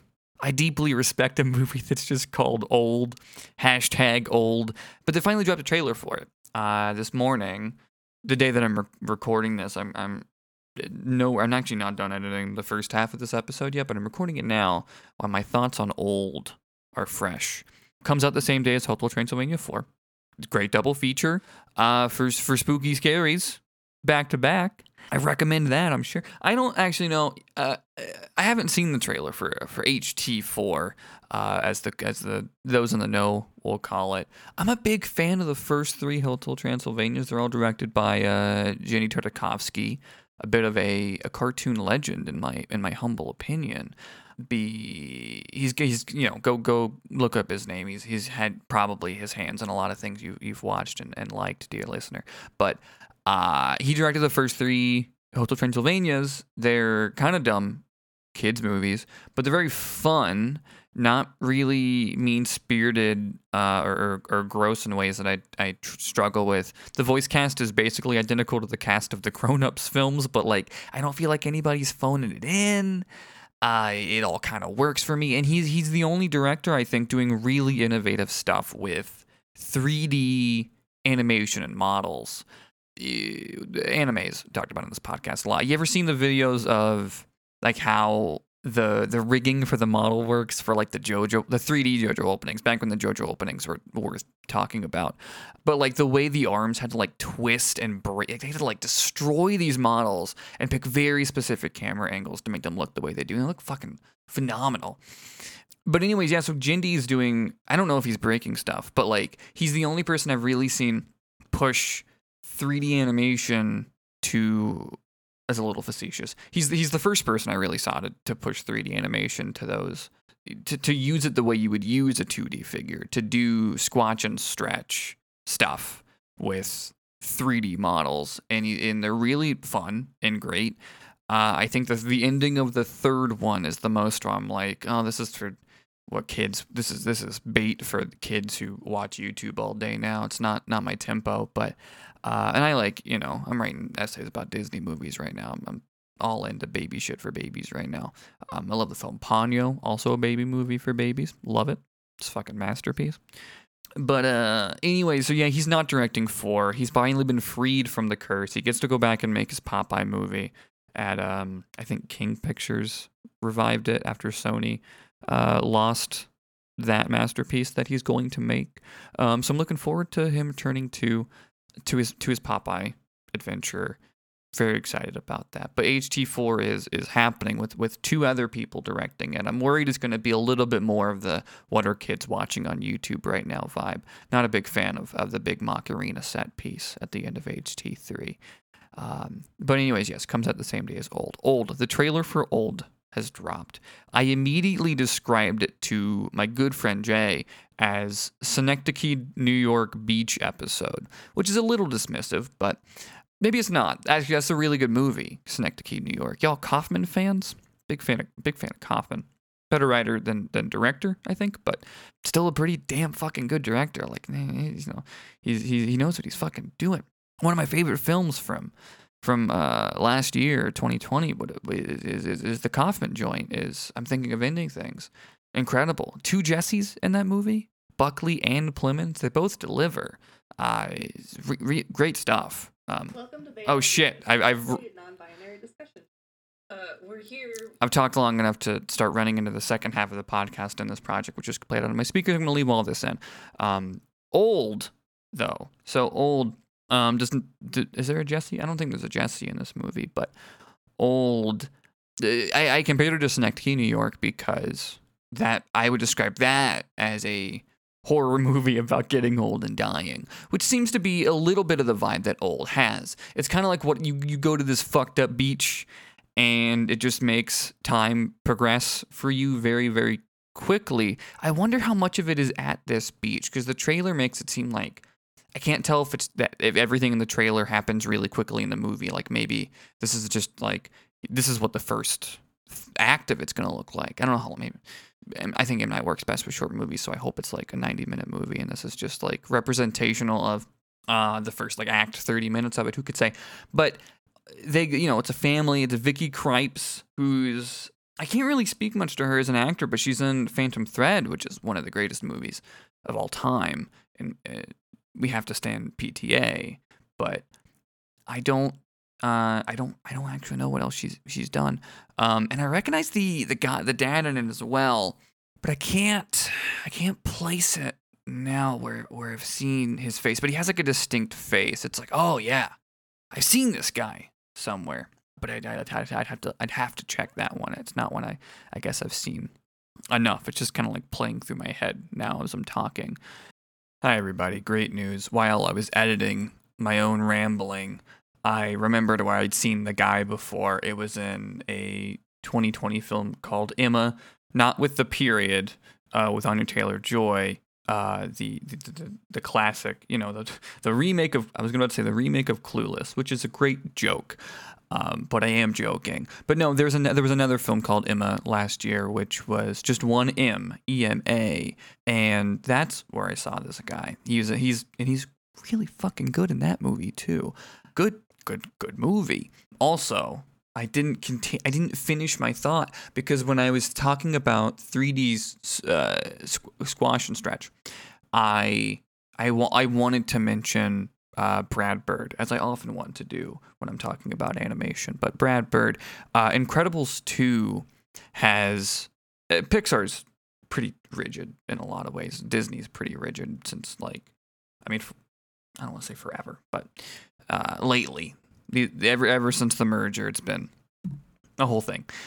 Don't have time to talk about it now, but Incredibles 2 has one of the funniest things I think I've seen in animation, which is the scene where Violet like shoots water out of her nose, and I think like her head size increases like 30% in the bit.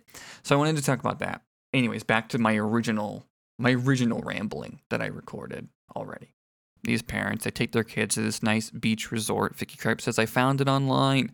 And they're so impressed by how nice and secluded this, but no, they say that and then immediately other people show up. It's not that secluded. And then some fucked up shit starts happening. They realize there's a bunch of like people's belongings and stuff just kind of like scattered, like brushed off to the side. Mouse quit. One of the kids finds like a corpse in the water. That's not, that's a bad sign. But then like the kids start suddenly aging. And then like I don't even I don't know these these kids actors, but like one of them's replaced with uh, one of the Naked Brothers from the band. I think it's Nat. I think Nat.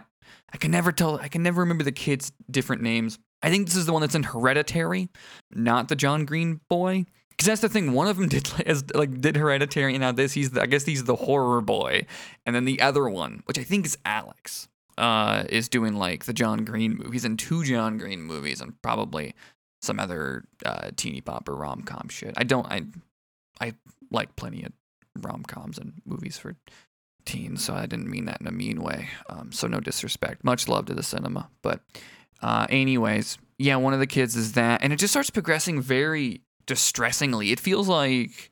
I saw this movie last year, Kajillionaire, that I would also describe this way. It feels like a, a filmmaker gets to this point in their life where they just I mean, M. Night is a director who has clear visions when he does stuff, uh, which you can tell because he gets to make original ideas in fucking Hollywood, uh, which you know we have to respect and we have to we have to stand. And it's it's it very much feels like my reason to compare it to Kajillionaire. This idea that like a filmmaker just starts getting increasingly distressed about like watching their children grow and they're like is it going too fast is time is time crunching and it, it, i think especially after the past year it's going to hit people and feel particularly poignant but yeah like there's there's a shot in the trailer where like the young girl is seemingly just going through a very rapid pregnancy which is distressing um, as a concept and I don't want to think about it too long.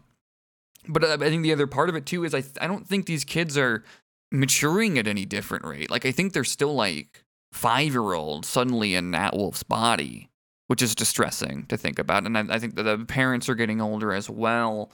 But they don't. The trailer doesn't really show much about like which I, which I appreciate that the trailer doesn't really show much about like where exactly it's gonna go, or if there's gonna be any real resolution to it. Who who who could say? I'm gonna go see it. Hard to say if it'll be old and then HT4, maybe HT4 and then old. Probably depends on like the show times and the and the run times and the bus schedule, things like that. Maybe maybe I'll maybe I'll maybe you know I guess it depends on maybe if there's someone who wants to see it with me. Uh, I gotta balance that out too. It's I think you know what I'm I'm in. You know I'm in on M Night.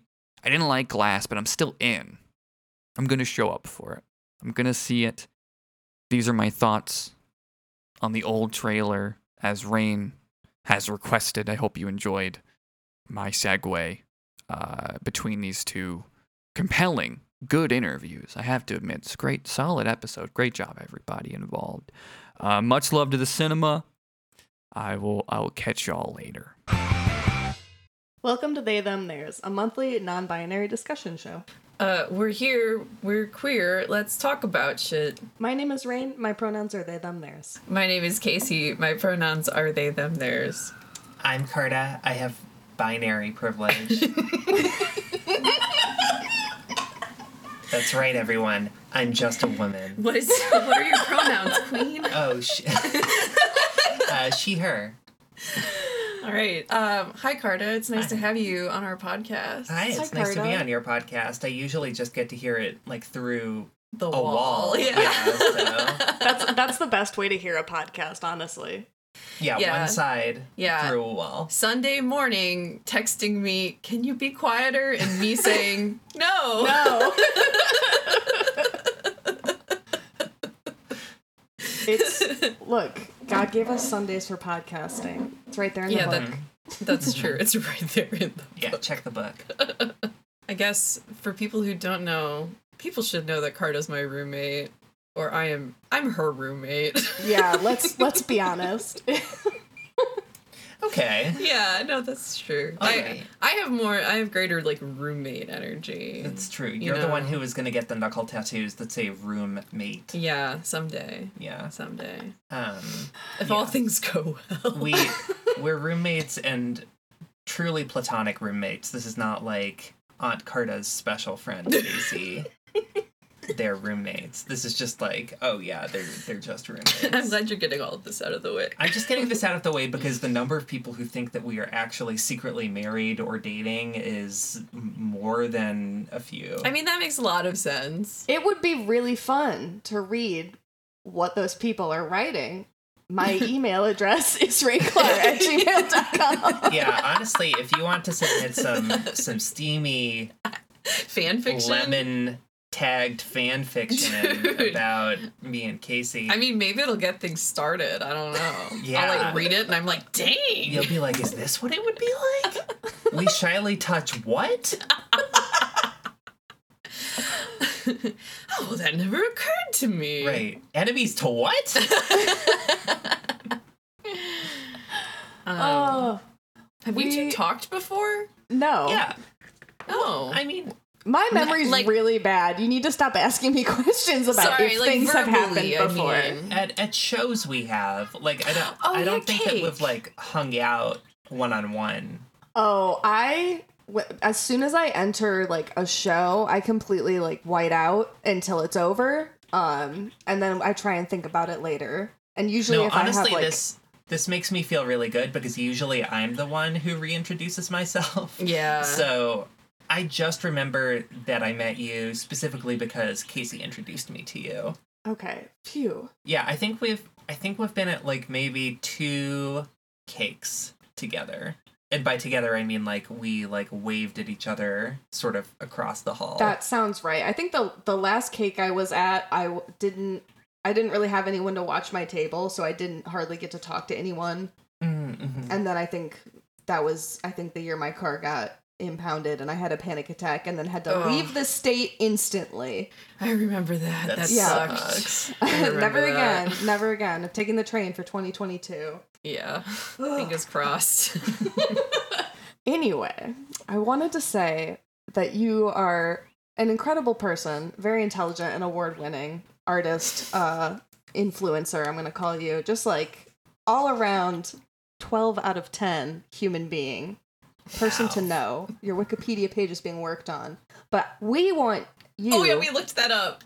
Oh, When- When really? we had Nayland on, we looked up to right. yes, we we looked up to check, and there it was like, what what did it what did it say? it's there. Check it. I don't remember. We just had a It's there, but it's, conversation, like, I under think, review about. or something. It's like in its nascent stages, where like the I- Carta Monir Wikipedia. If I remember right, like Chase oh, started our friend Chase started um like a version of the page. Chase's group campaign of harassment. Yeah, but Oh, um no. I Right? mean I I don't currently have a Wikipedia article as far as I know, but I am on Boobpedia. so Is that true? The better it is website. true. Does boob? Does it like? Is that exactly what it sounds like? It is exactly what it sounds like. Yeah. So does it say like? Does it like say like you have these piercings or whatever? uh, or- yeah, do you want me to read you my Boobpedia article? Please. Okay, hold Please. on. Yes. It'll oh take my, me just a moment. Oh It's- my goodness. I would say it's a stub. Um, okay, so there's a picture of me and my boobs. It has my birthday. Separately? Uh, no, no. Oh, okay. Me like lifting my shirt to show my boobs. It has my birthday, my bra slash cup size, my boobs. It says both nipples pierced. it has my personal pages. And then it reads Carta Monir is an author, artist, porn star, and cartoonist. She also owns Diskette Press, a micropress. And then it has links to several things. Um, and I'm in categories including pierced nipples, D cup, porn stars, transgender women. Wow. What a great bio. How do they know your bra size? Do you I, say so I on your profile? it to them. Yeah, they, they asked me, and I was like, oh, I guess this is pro like I measured it. I don't wear bras. I hope. I just, But people need to know. Do you ever log into Boobpedia and there's like the the like proprietor of Boobpedia like looking at you asking for funds? like we just need thirty more dollars to make Boobpedia work. Right, Boobpedia is the number one most visited website in the world. It's not. Best breakfast in town. Ugh, okay. Yeah, so I mean, that's I think that's all the information that people need, really. yeah. Okay. We- We've listed your 40D listed Yeah. your accreditations. You Yeah. are the informant in the sheets. We need to know, Carta. Tell us how you feel about the Dr. Pepper top bottom ad, please. Okay, so I saw it on Twitter first, and then did the bad etiquette Twitter thing of s- stealing the image and retweeting it with my own joke. So lest someone think I own a magazine, I do not. But Are you telling me you you are not the president of the ad agency that made that ad? I am not. Oh my god. I honestly, I would be very proud to come up with this ad just as like an an example of what the world is currently avoiding. You know, just like as a threat. Like if you don't consider supporting me on Patreon, I will make more of these ads. that's Um, that's really effective. What was yeah. the joke you made? I didn't even see it. oh, I said I'm going to fuck this stuff. You know, it's funny that Dr. Pepper would be shy around you. Yeah. that doctor would be like that Dr. Pepper would be like, I'm only as thick as a soda can. Um, Casey is making a joke because I have a, a famously thick penis. yeah, yeah. So famous it's yeah. Thank you for clarifying. Yeah, yeah, yeah. No, listeners out there, this episode is gonna get spicy like a cold can of Dr. Pepper. Okay, so does that actually reflect queerness in any way? Uh, no, it, I mean honestly, it like um, it reminds me of like a fucking Absolut vodka ad, you know, from like the late '90s or something. It's just like, Absolute fag. yeah, that would be better, honestly. Yeah, totally. It's It's, like- just you. it's like invoking something, and like they think that's enough. Mhm. They're like top, bottom, verse. Those are gay words, you know. so like, let's take a picture of the top of the can, the bottom of the can. Um, okay, here's my biggest problem with it. I understand this joke, and I understand why they made it this way. But the bottom of the can is the part of the can without a hole. and the top of the can is where the hole is. And I'm just saying, if you were to insert part of the can into someone, I would hope it would be the part that they labeled bottom. This It is has fewer sharp edges. Ugh. Dr. Wait. Pepper doesn't want you to know. Okay, I'm sorry. So we're putting the can inside of someone, or we're fucking the can. Both. Or- oh or my we're doing both. So both. So like in, I mean like going off of like a very sort of like basic basic bitch understanding of the terms top bottom verse and this isn't like specifically how they're always used but Mhm. if we're talking like penetrative sex between two people with penises Okay. usually top means the person who is putting their penis into the other person Exactly. right so I, In I, this- I did know that. right so in this case I I've would gotten that far. if you were to insert a can of Dr. Pepper into someone's asshole, you would want to do it on the side that doesn't have the pull tab. Right. So, but So- that, does that have anything to do with this ad? What you're saying? Yeah, They're I'm not saying- suggesting that you put this side inside of someone's butt, Well, I mean, there's they labeled that side. this one. They labeled that side top. yeah. So because it's the top of the can. yeah, I'm just saying like if if I take it literally, if I if I look at this queer drink for diverse drinkers, and think, wow, top bottom verse, I I'm just saying I. Because like the verse, sure, you could like punch a hole in the bottom and shotgun it and then have a hole to fuck, right? Or you could insert it when it's like that. Perfect. Yeah. Perfect. See, I mean, I think the fact the fact that I'm getting confused says a lot. Uh, maybe not. Actually, that sex probably says nothing. Yeah, Is right. I'm not a sex expert. I'm no. I'm saying like I, I'm saying like I understand these terms, but like as far as the ad goes, Oh, I, mean, I the ad understand why what you- meaningless. that's what I'm saying. Yeah, That's what I'm Yeah, yeah, saying. I'm like, is is there meaningless. absolutely any meaning to No. showing the side of something and saying verse? no, No. no.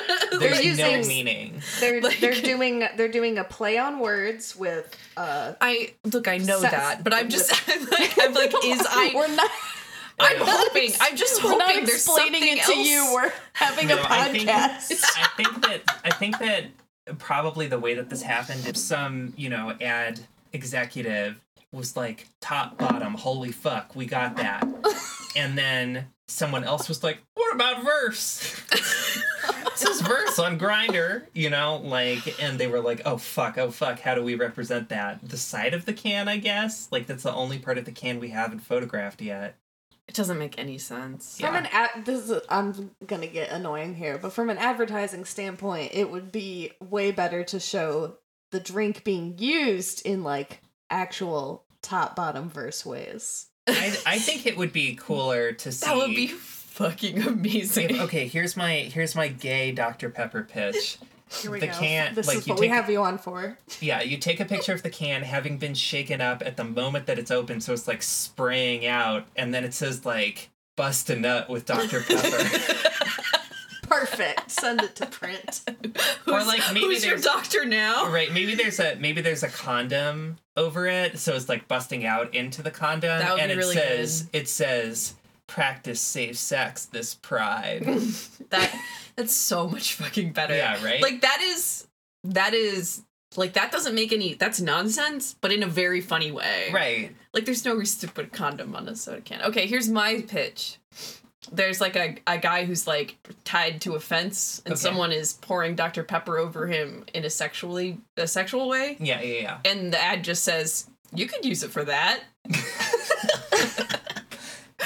do That, I mean that, that that sounds like pretty close to an actual ad, right? Like, Yeah. yeah. Yeah, seriously. I'm just giving them this for free. Yeah. Oh People my would God. love that. God. Why didn't they do a flaming Dr. Pepper ad? What? You know, like the the drink, a flaming Dr. Pepper. What's I'm I'm also unfamiliar with that? flaming Dr. Pepper. Okay, here we go. Uh, I gotta Google what's in it. Hold on, gotta do a hot goog. Beep, boop. What? Is this like Flaming. DNL, like back in the day, like when I don't know soda what variants is. or Sprite remix?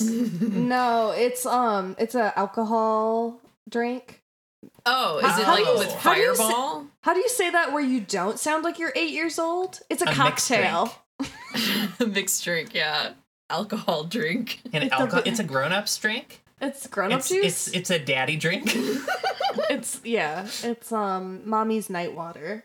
Okay, so it's eight ounces of beer, I love drinking mommy's night water. three, three quarters of an ounce of amaretto, one fourth ounce overproof rum. Fill a pint glass halfway with beer. Add the amaretto to a shot glass and top with the rum. Set the rum on fire and very carefully drop the shot glass into the beer. Drink. Okay, so it's Is there Dr. Pepper involved at all? no. I think No. the amaretto sort of is Oh, I the is see. the So, yeah. flavor. I mean, my suggestion is Dr Pepper and Fireball. That's flaming Dr Pepper for you, and it probably Is- costs fifty cents. I imagine just dropping a like a Mike's Red Hot into a Dr. Pepper. Yeah, yeah. That's a flaming Dr. Pepper. Wouldn't that be exciting? I think well, I mean, as as someone who doesn't drink, I look. That's as close to exciting as I get beverage wise. spicy, spicy soda. I'm thinking about the burp you would have from drinking that, and I think I'm getting heartburn. Um, that's really unfortunate. That's so gross. I've never had one. I've just seen other people do it. Sorry, I don't, don't I'm- drink. I don't drink flaming drinks that are on fire. I'm still consider. I mean, do you think that do you do you think that maybe Dr Pepper predicted conversations such as this, or do you think that I honestly think they were just like, ah, That works. Pride themed, ship it. yeah? How okay. Yeah, the fuck I do we don't- make our drink gay, but like not in a permanent way where people will be like, that's a gay drink? Yeah, I'm projecting way too much. Uh, You are. You're thinking that they are thinking about it way too much, and they they simply are not. they simply are not. Um, Um, has there been a better gay drink ad?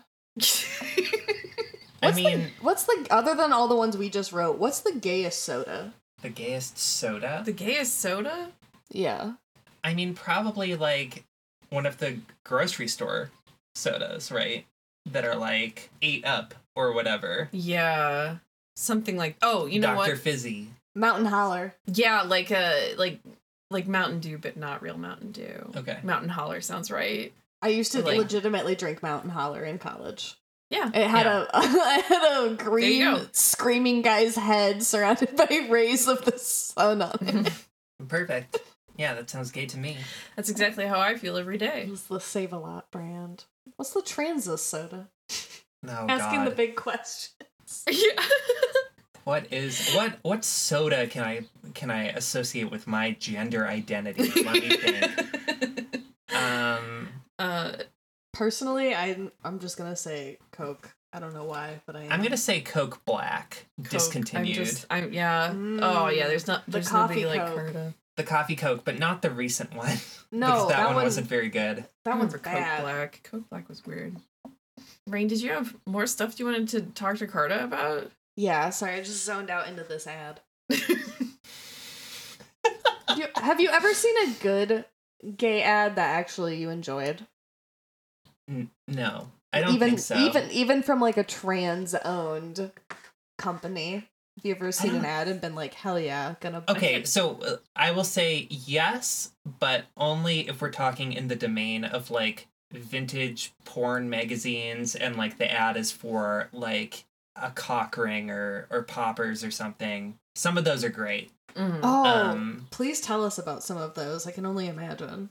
Oh man, I mean it's it's hard to to like pull one up on the spot. I know I've seen a lot of them. I mean like a lot of gay publications also advertised, you know, sex toys and things like that. And so a lot of the time and l- lesbian publications also So a lot of the time, like you're just reading a magazine and then you get to the back and there's like pictures of just like really awful looking by our modern sophisticated standards dildos or like suction devices or like sex dolls that look way too good, like way better than you know they're going to actually look out of the box. Um, there's a lot of ads um, around a certain time for something called a self-sucking like cock ring that's like some sort of suction toy that you can use hands free and it gives you a blow job and i cannot imagine it worked well but like i always like seeing that stuff I mean, I can't. When you say trans owned, do you mean? I mean, I can only think of like apparel places. You know what I mean? I yeah, I feel like it is mostly apparel, but there's I can think of like some small retail places and things like that too. I guess Yeah. anytime I've seen like corporate uh claiming to be queer owned branding, it's like horrible things like that. Um I'll help you transition if you pay me app Oh, uh, are you talking about gender fuck yes. yeah yeah yeah i Owned by owned by the realtor interested in evictions. I recently um read like a transcript of a podcast they did um like a like a financial podcast about like earning your first million dollars and like part of it was the host was like when are you projected to you know like have a million dollars in revenues and they said 2021 and it just made me want to throw my phone into the sun Yikes. no. Yeah. Um the the queer branding that I think of all the time I, I always just think about those M&Ms. Do you remember that? When the Oh. M&Ms held hands? Uh, The brown M&M and the green M&M. Those are girl m&ms right Yeah, they're both Yeah. girls. Okay, well, that's less threatening to me, a consumer. yeah. yeah. I thought you were talking about them making the green M&M so sexy that everyone wants to fuck her. No, no, it was it was when they legalized gay marriage. M&M's was like, "Isn't this nice?" And it's a photo. It's like just a photoshopped image of the green M&M and the brown M&M, like sitting on a bench. Sitting on a bench, yeah. Holding his- it looks like I- a, a Viagra commercial. I might be of. crazy, but the White House might be in the background. I could have added that. I think that's not there. It, I want it to be I there. love- that would be I'm- really okay, funny. Don't look it up. Google. Don't look it up. The White House is in the background. Don't look it up. They're in front of the White House. M House. and M gay ad. At the white. Oh my M god. and M gay commercial. oh no, it's the Lincoln Memorial. no, it's a beach. What the fuck? They're like sitting on a on a bench in front of the beach, which is what I remembered because I I thought it always looked like a like a Viagra commercial. Yeah, it does look like Viagra. also, the brown M&M looks sad. Oh my Wow. god, you know what that? Sorry, you know what it's reminding me of? What? Uh, Lovers Only number one, Sophia's comic. I just want to kiss this I girl. just want to kiss this girl. I just want to kiss this candy. I just want to taste her candy coating and sumptuous chocolate filling. I don't want to go to college. I want to kiss this M&M. Do the M and M's have pussies? That's what I want to discuss for the rest of this podcast. The red one, yeah. Are you kidding me? that little guy. he like never shuts up. I'm gonna get a headache. Oh my god.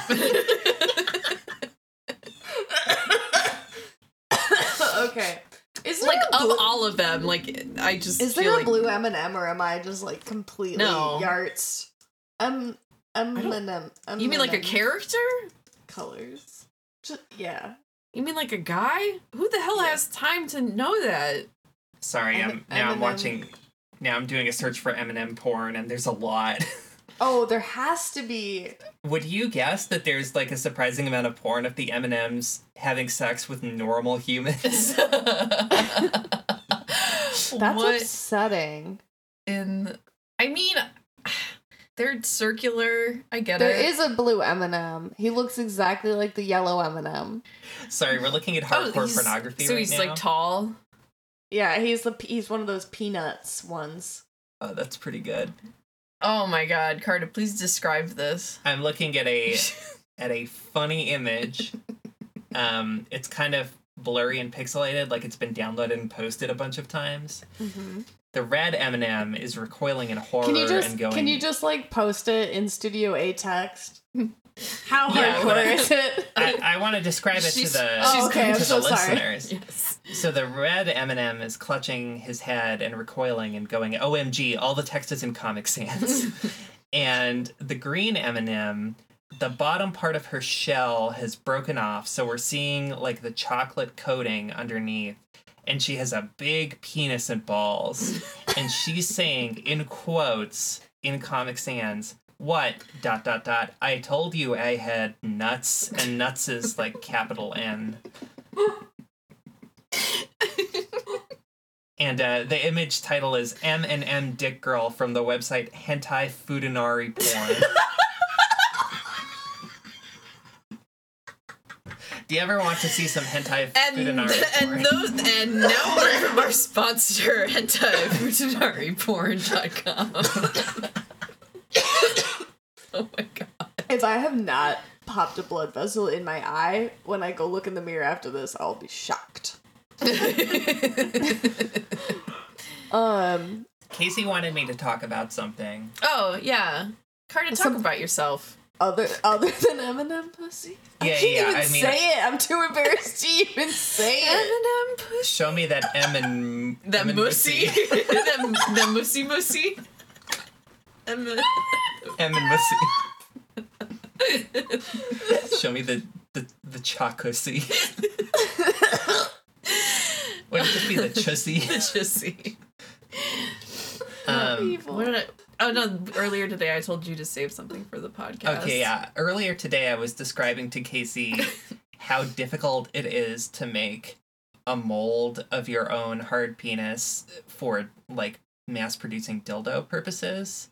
Mm-hmm, mm-hmm. they told me that I needed to save it for this very podcast. so, um, with your permission, listeners, I hope you're enjoying this. This is gold. This Yeah. is like This I is like some behind the scenes stuff. yeah. I haven't been on a podcast in like a few days, and I'm just full of information. Please So- release it into our show. Okay, so there is a popular kit called Clone a Willy. Um, it comes in a plastic tube, which is also the tube that you use around your hard penis, like as the sort of exterior shell of the mold. And basically, um, if you've ever done alginate casting, it's like plant based, so it's non toxic, um, and it's relatively quick set. Um, so you get some water, heat it up to like 90 ish degrees and then you mix it with the the dry powder and then you put it in the tube and then you quickly invert the tube and put it over your hard penis and you hold it there for like up to 3 minutes or something before pulling it out. So here's the problem with this whole setup.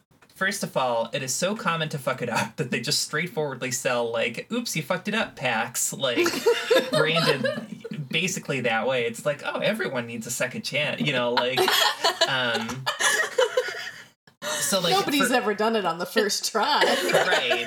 And it it's happens not, to everyone. it's not cheap. It's like fucking like I don't know, forty dollars or something for one of these. Mhm. Oh, Um, man. okay, so first of all, attentive listeners will remember from earlier in the episode that I have an in- unusually thick penis.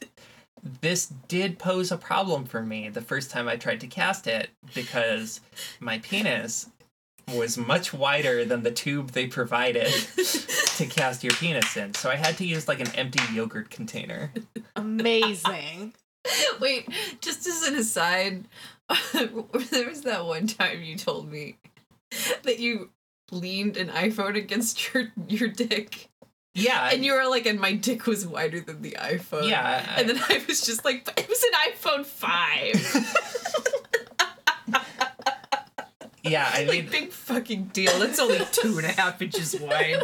I made a I made a porno video called "Measuring and Comparing My Thick Cock," where I um, basically like take household objects, like like a flash drive and a pencil and a, a beverage can and you know an i an iphone and and i put them on my dick one by one and even if they're bigger than my dick i can like s- support them like as if it's a shelf I'm Um, sorry, I didn't mean to yeah get so into anyway this huge digression. yeah yeah yeah. this It's all, giant re- it's all related. Um, so anyway, I had to use a yogurt container, and Mhm. then the process that they recommend is just like filling it with this sort of like warm tapioca, and then like somehow quickly inverting it over your dick in a way that your dick doesn't touch the sides, and you have to hold it airtight against your body so that none of the tapioca spills out. So in practice what happens is you're handed this thing full of warm tapioca, you're already losing your heart on. you quickly invert it over your your your dick and you like get tapioca everywhere. like like there's no way to quickly invert a liquid over your dick and not like get liquid everywhere. So I have pioneered a new method that I'm excited to try where um I cut the bottom off of a 2 liter and then put a funnel in the top. Um, this is the real top bottom this. Um, Gravity bong. and uh, I put it over my dick before any liquid is in it so I can see clearly. Mm-hmm. And then I pour the liquid in through the funnel at the top. That's so clever. And it just gives me, you know, like, you should write them a letter. yeah, Dear Clone Willy. Because my my other suggestion would be to lower yourself onto it. That was my the first only and thing that I can only think thought. of that was my is- only thought is to just Plant reverse it crab fuck it. So, like, it's hard because, which I mean, like, do I don't think that's feasible. yeah, also, it's like, just like that's the only thing I can imagine. the thing about it is that, like, your hard, your hard, sort of the rhetorical your hard penis Mhm, mhm. is hard at like a, you know, our like a collective. our collective hard penis is hard at like a 45 degree angle. So Mhm. like setting something upright at 90 degrees and then trying to lower yourself into it Yeah, you is don't- like the worst crane game I can imagine. just putting all sorts of like, like kind of angling it. yeah. I feel like I would be trying to- stacking books for hours trying to get just precisely the right angle. Yeah. It's it's really it's difficult. It's also difficult psychologically because someone has to help you. and they're like measuring the temperature of the water and they're like, okay, I'm mixing it in. You have 10 seconds, nine, eight, and you're like, I've got to stay hard, you know, like, and it's it's just not a sexy situation. So that's like that's oh why um, I'm going to use the special. this sounds like an ad. Um, that's why I'm going to use the special penis injection my doctor prescribed me that will let me stay hard for many hours. Oh my Yeah. goodness. I have to go to the airport on Saturday, and it's literally why Carta can't drive me to the airport. Yeah, I have plans to use the injection. Yeah, she's she's gonna have a boner and can't drive me. Like I'm gonna have a boner for up to four hours and really do not want to go to the airport with the hardest boner of my life. Hardest and potentially most painful because one of the side effects that's listed as common side effect is painful penis. Wait, wait, penis. Oh my god, I'm fucking crying. My Not head just- hurts so bad. Not pain, just but painful. They're like, don't make no make no mistake. It won't You're be pain have- somewhere else. You're gonna have such a weird day. Well, I guess not. Probably not weird for you. Weird for me. Yeah, yeah. I mean, I'm just excited. I, I'm I'm planning on giving those injections a test run tonight, so that the first time I use them isn't like when I'm paying a photographer to take pictures of me, and then I'm like crying with a boner for four hours. Right, right. That's smart. Wow. I'm really I'm really excited to see how the casting goes. Yeah, I'm excited too. I'm surprised that there's no like better thing. So like Carta Pro- just invented it. like we right. pros in like special effects you know people who do like a lot of casting use all different kinds of like alginate casts and there are quickset casts and casts that are better for like facial details and things Mhm. but like something that's pretty unique about casting a penis is that like a hard penis changes like from the inside in a way that like the rest of the body generally doesn't you know like if you're casting a face, the face doesn't deflate as you're casting it, right? Yes, that's a good point. Um, so I think it's just a problem. Like I have seen people like on pro, you know, casting websites recommending basically what I'm doing. Yeah. You know, like have have an object with two holes in it so that you can pour into one and already have it set up. mm-hmm. I think the Clone Willy people just recognize that like a lot of straight couples are like, tee hee, you know, oh, wouldn't this be a sexy thing to try? With the acknowledgement that like they will mostly get it wrong and still have sex and it'll be fine. you know, Yeah. like a good present. Yeah, yeah. It's definitely a. All the marketing is like a gag. Yeah, yeah. Even. Clone Willy. Clone a Willy. How they also sexy. have Clone a Pussy. No way. They do. But What? that's even I don't know, it has the sort of like fleshlight problem, which is Wait. like you take a cast of the outside of your vulva and then the inside is just like a generic ass, you know, Hole. like fuck sleeve. um A And so, generic like- asshole. But how do they? How do you see? How do? You, how do you clone that? How? so basically basically you have a bowl. Uh huh. Um Milk dip. Yeah, you have a bowl with the same stuff, and you just like quickly, you know, like I mined it. You quickly put it over, put it over your area, and hold it there. And but the And the thing, stuff's just running out. yeah, like the thing about like about like fleshlights and stuff that that I find kind of upsetting aesthetically is that like fleshlights made from castings, all of these parts that are normally like movable are not movable. So like Mm. you know like there'll be like a clitoral hood with no clit underneath it because it Mhm. didn't get cast. You know things like that. It, Yeah. it's just kind of like Yeah. I don't know. I don't know how you could do it better, but I don't. I mean, you'd have to like. It, it'd be so hard. You'd have to cast it in like in like a few yeah, different multi You have to like multi-stage. 3D few different stages it and print it. yeah, yeah, Yeah, totally. yeah. it's just like a dick you know you can kind of reproduce as like a solid-ish object True. yeah anyway if anyone has better ideas This for how to the- cast vulvas This is making me like ponder philosophically, which is so. have you ever stupid. seen those dildos with foreskins No, um that's cool. they make dildos with basically like a plastic or you know like a silicone thin silicone tube that you can slide all the way over them so it's like fully removable for cleaning Mm-hmm. but like um for the purposes of sex you can like retract the head and stuff and it it like looks very real and Mm. feels quite real too it's it's interesting Mm. That's cool. yeah I like that. yeah anyway um you should probably tag this episode as like not safe for work or something huh Oh yeah, definitely. I mean, that we already were there with Nayland, so oh it's yeah. perfect. oh okay good good good yeah i imagine that they had some stuff to say that was not safe for work Yeah, they're a big fan. just- They're they're a big fan of yours. i love nayland God, them talking like discovering what a bear was. and oh stuff i love that. them so much They're they're so cool. Um, Rain, how are you? Um, my back doesn't hurt and my neck doesn't hurt, so I'm pretty good. your That's neck your back I don't have I don't have any other parts. That's it. That's the full list. well, you should come visit us then. yeah Well, not this, not not soon. yeah not soon i have a boner in case he's going to the airport I'm also going to the airport. Casey and I are both um going to California. So Really? where are you going I don't know. oh okay. What?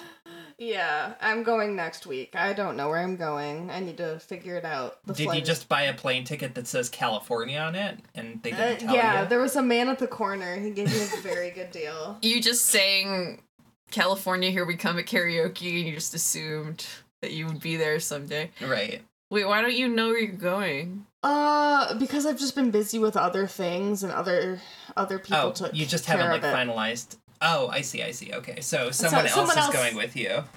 I'm flying by myself and I'm meeting my family. Uh, the youngest members of my family just graduated high school and they're triplets.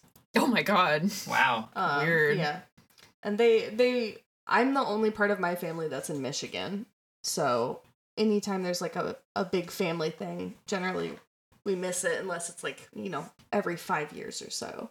Yeah. So since we my parents got vaccinated early because they're elderly, I got vaccinated. Uh, everyone over there is vaccinated. My parents were like, really wanted me to go.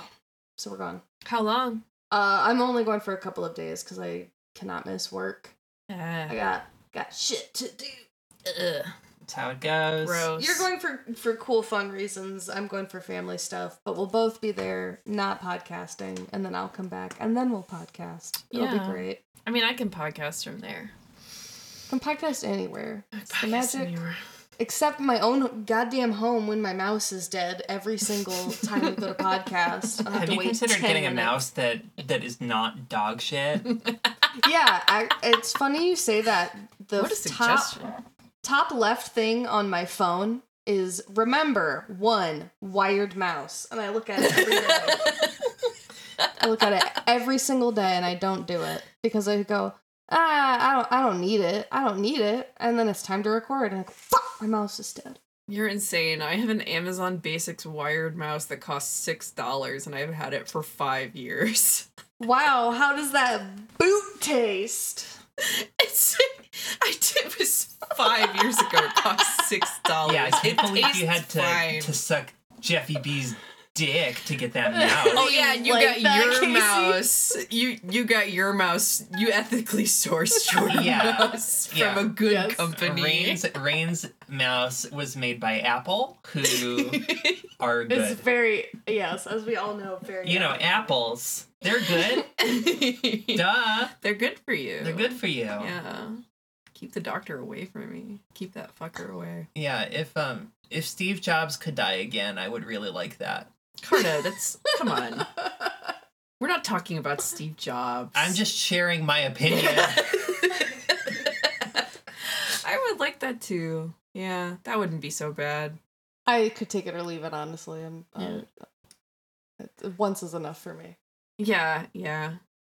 Well, whatever. I guess you guess you love the bourgeois. Kidding. Wow, can't believe this is the final episode of your podcast. and you were here for it. and I was here for it. I knew it. Thank you for joining us for the final episode of They Them Theirs, Carta. Wow. Yeah. Hey, no problem. Carta's gravity is so strong. Just pulled everything down. Yeah. Casey, is your back fucked up? No, my back is fine. It was only fucked up for like a day.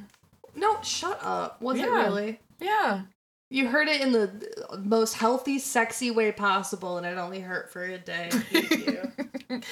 Yeah, I don't know what to tell you. I just I was just jogging to yoga. Look, I haven't I haven't I haven't exercised in any way for like 3 whole weeks. Okay, so so so Good. leave it alone. Get Good. over Okay, it. I'm all right? it. I forg- I forg- Exercise. so what? I forgive you for being better than me. Carta, are you in any pain? How are you doing today?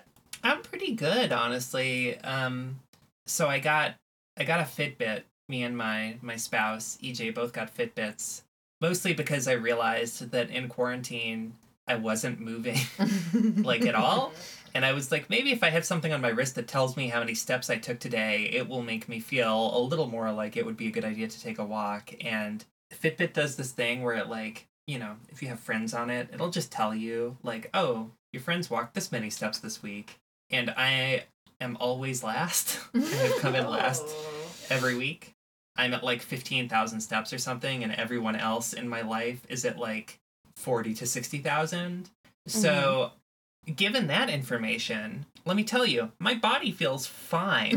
like, I'm not doing enough to it for it to hurt. yeah, You're yeah. Right where you need to be. yeah. yeah, I'm that's a- fucking floating on clouds. That's clouds. a good idea. Do you know what we're having? Perfect. Do you know what we're having for dinner? Yeah, shrimp and rice, baby. Yeah. God bless Mm. EJ. Three people is a good number. It is. It It is a is. good number. It is. Should we should we wrap up? I think we should. This has been really amazing. I think I laughed a new ab. Um, Well, I'm My glad I could help you. thank you for helping me accidentally exercise. My head definitely I think that's a hurts hernia, actually. I think, Oh. your, I think your If I- bowels may have serviced. If I did, I would not be surprised. If they were like, "You actually have kidney Stonehenge in there," I would be like, "That makes sense. Thank you." Yeah, that makes sense. Kidney sense. Stonehenge.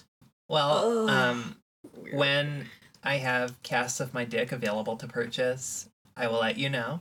I'll come on Thank to you. advertise that. Then I will be the queer advertiser. Yeah, That would be oh, our that'd such a first good- ad. That would be such a good like match. It would be like rhyming. Yeah, yeah, yeah. Thank you, George. Yeah. Um, I yeah, I'll be like, do you ever want to get railed or rail someone with a thicker than average penis that is not longer than average in any way and perhaps shorter than average? You should- Well, you should definitely. I mean, there should be obviously like a gift package with like the dick and the shirt about the dick. oh, that's a good idea. Yeah. Yeah, yeah.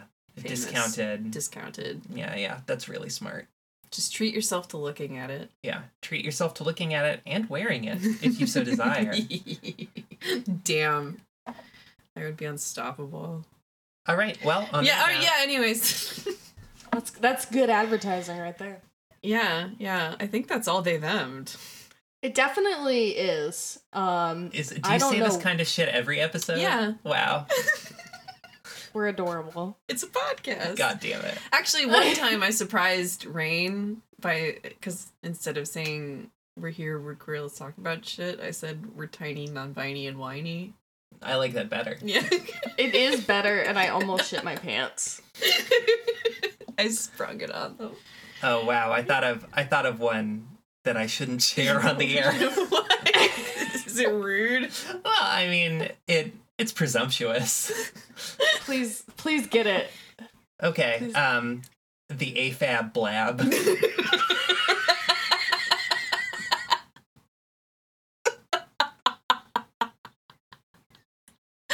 Oh my god. You okay, Rain? Oh, I'm in so much pain, but yes. I was trying to decide if they like rage quit, which would have been fair. I was. They I, got I they laughed suddenly so got hard. offended. I laughed so hard that it, it like instantly didn't make noise. It just went. It went. It went straight to nonverbal laughing, and then I got a cr- and then I got a cramp.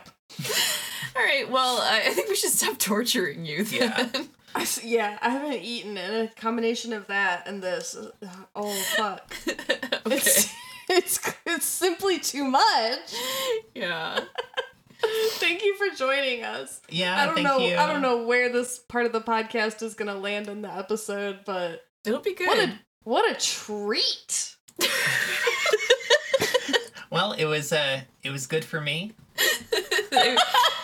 It, it was it was good for me too. It was great for me. Yeah. Yeah. Anytime you want to have someone on to talk at length about their own body, I'm your girl.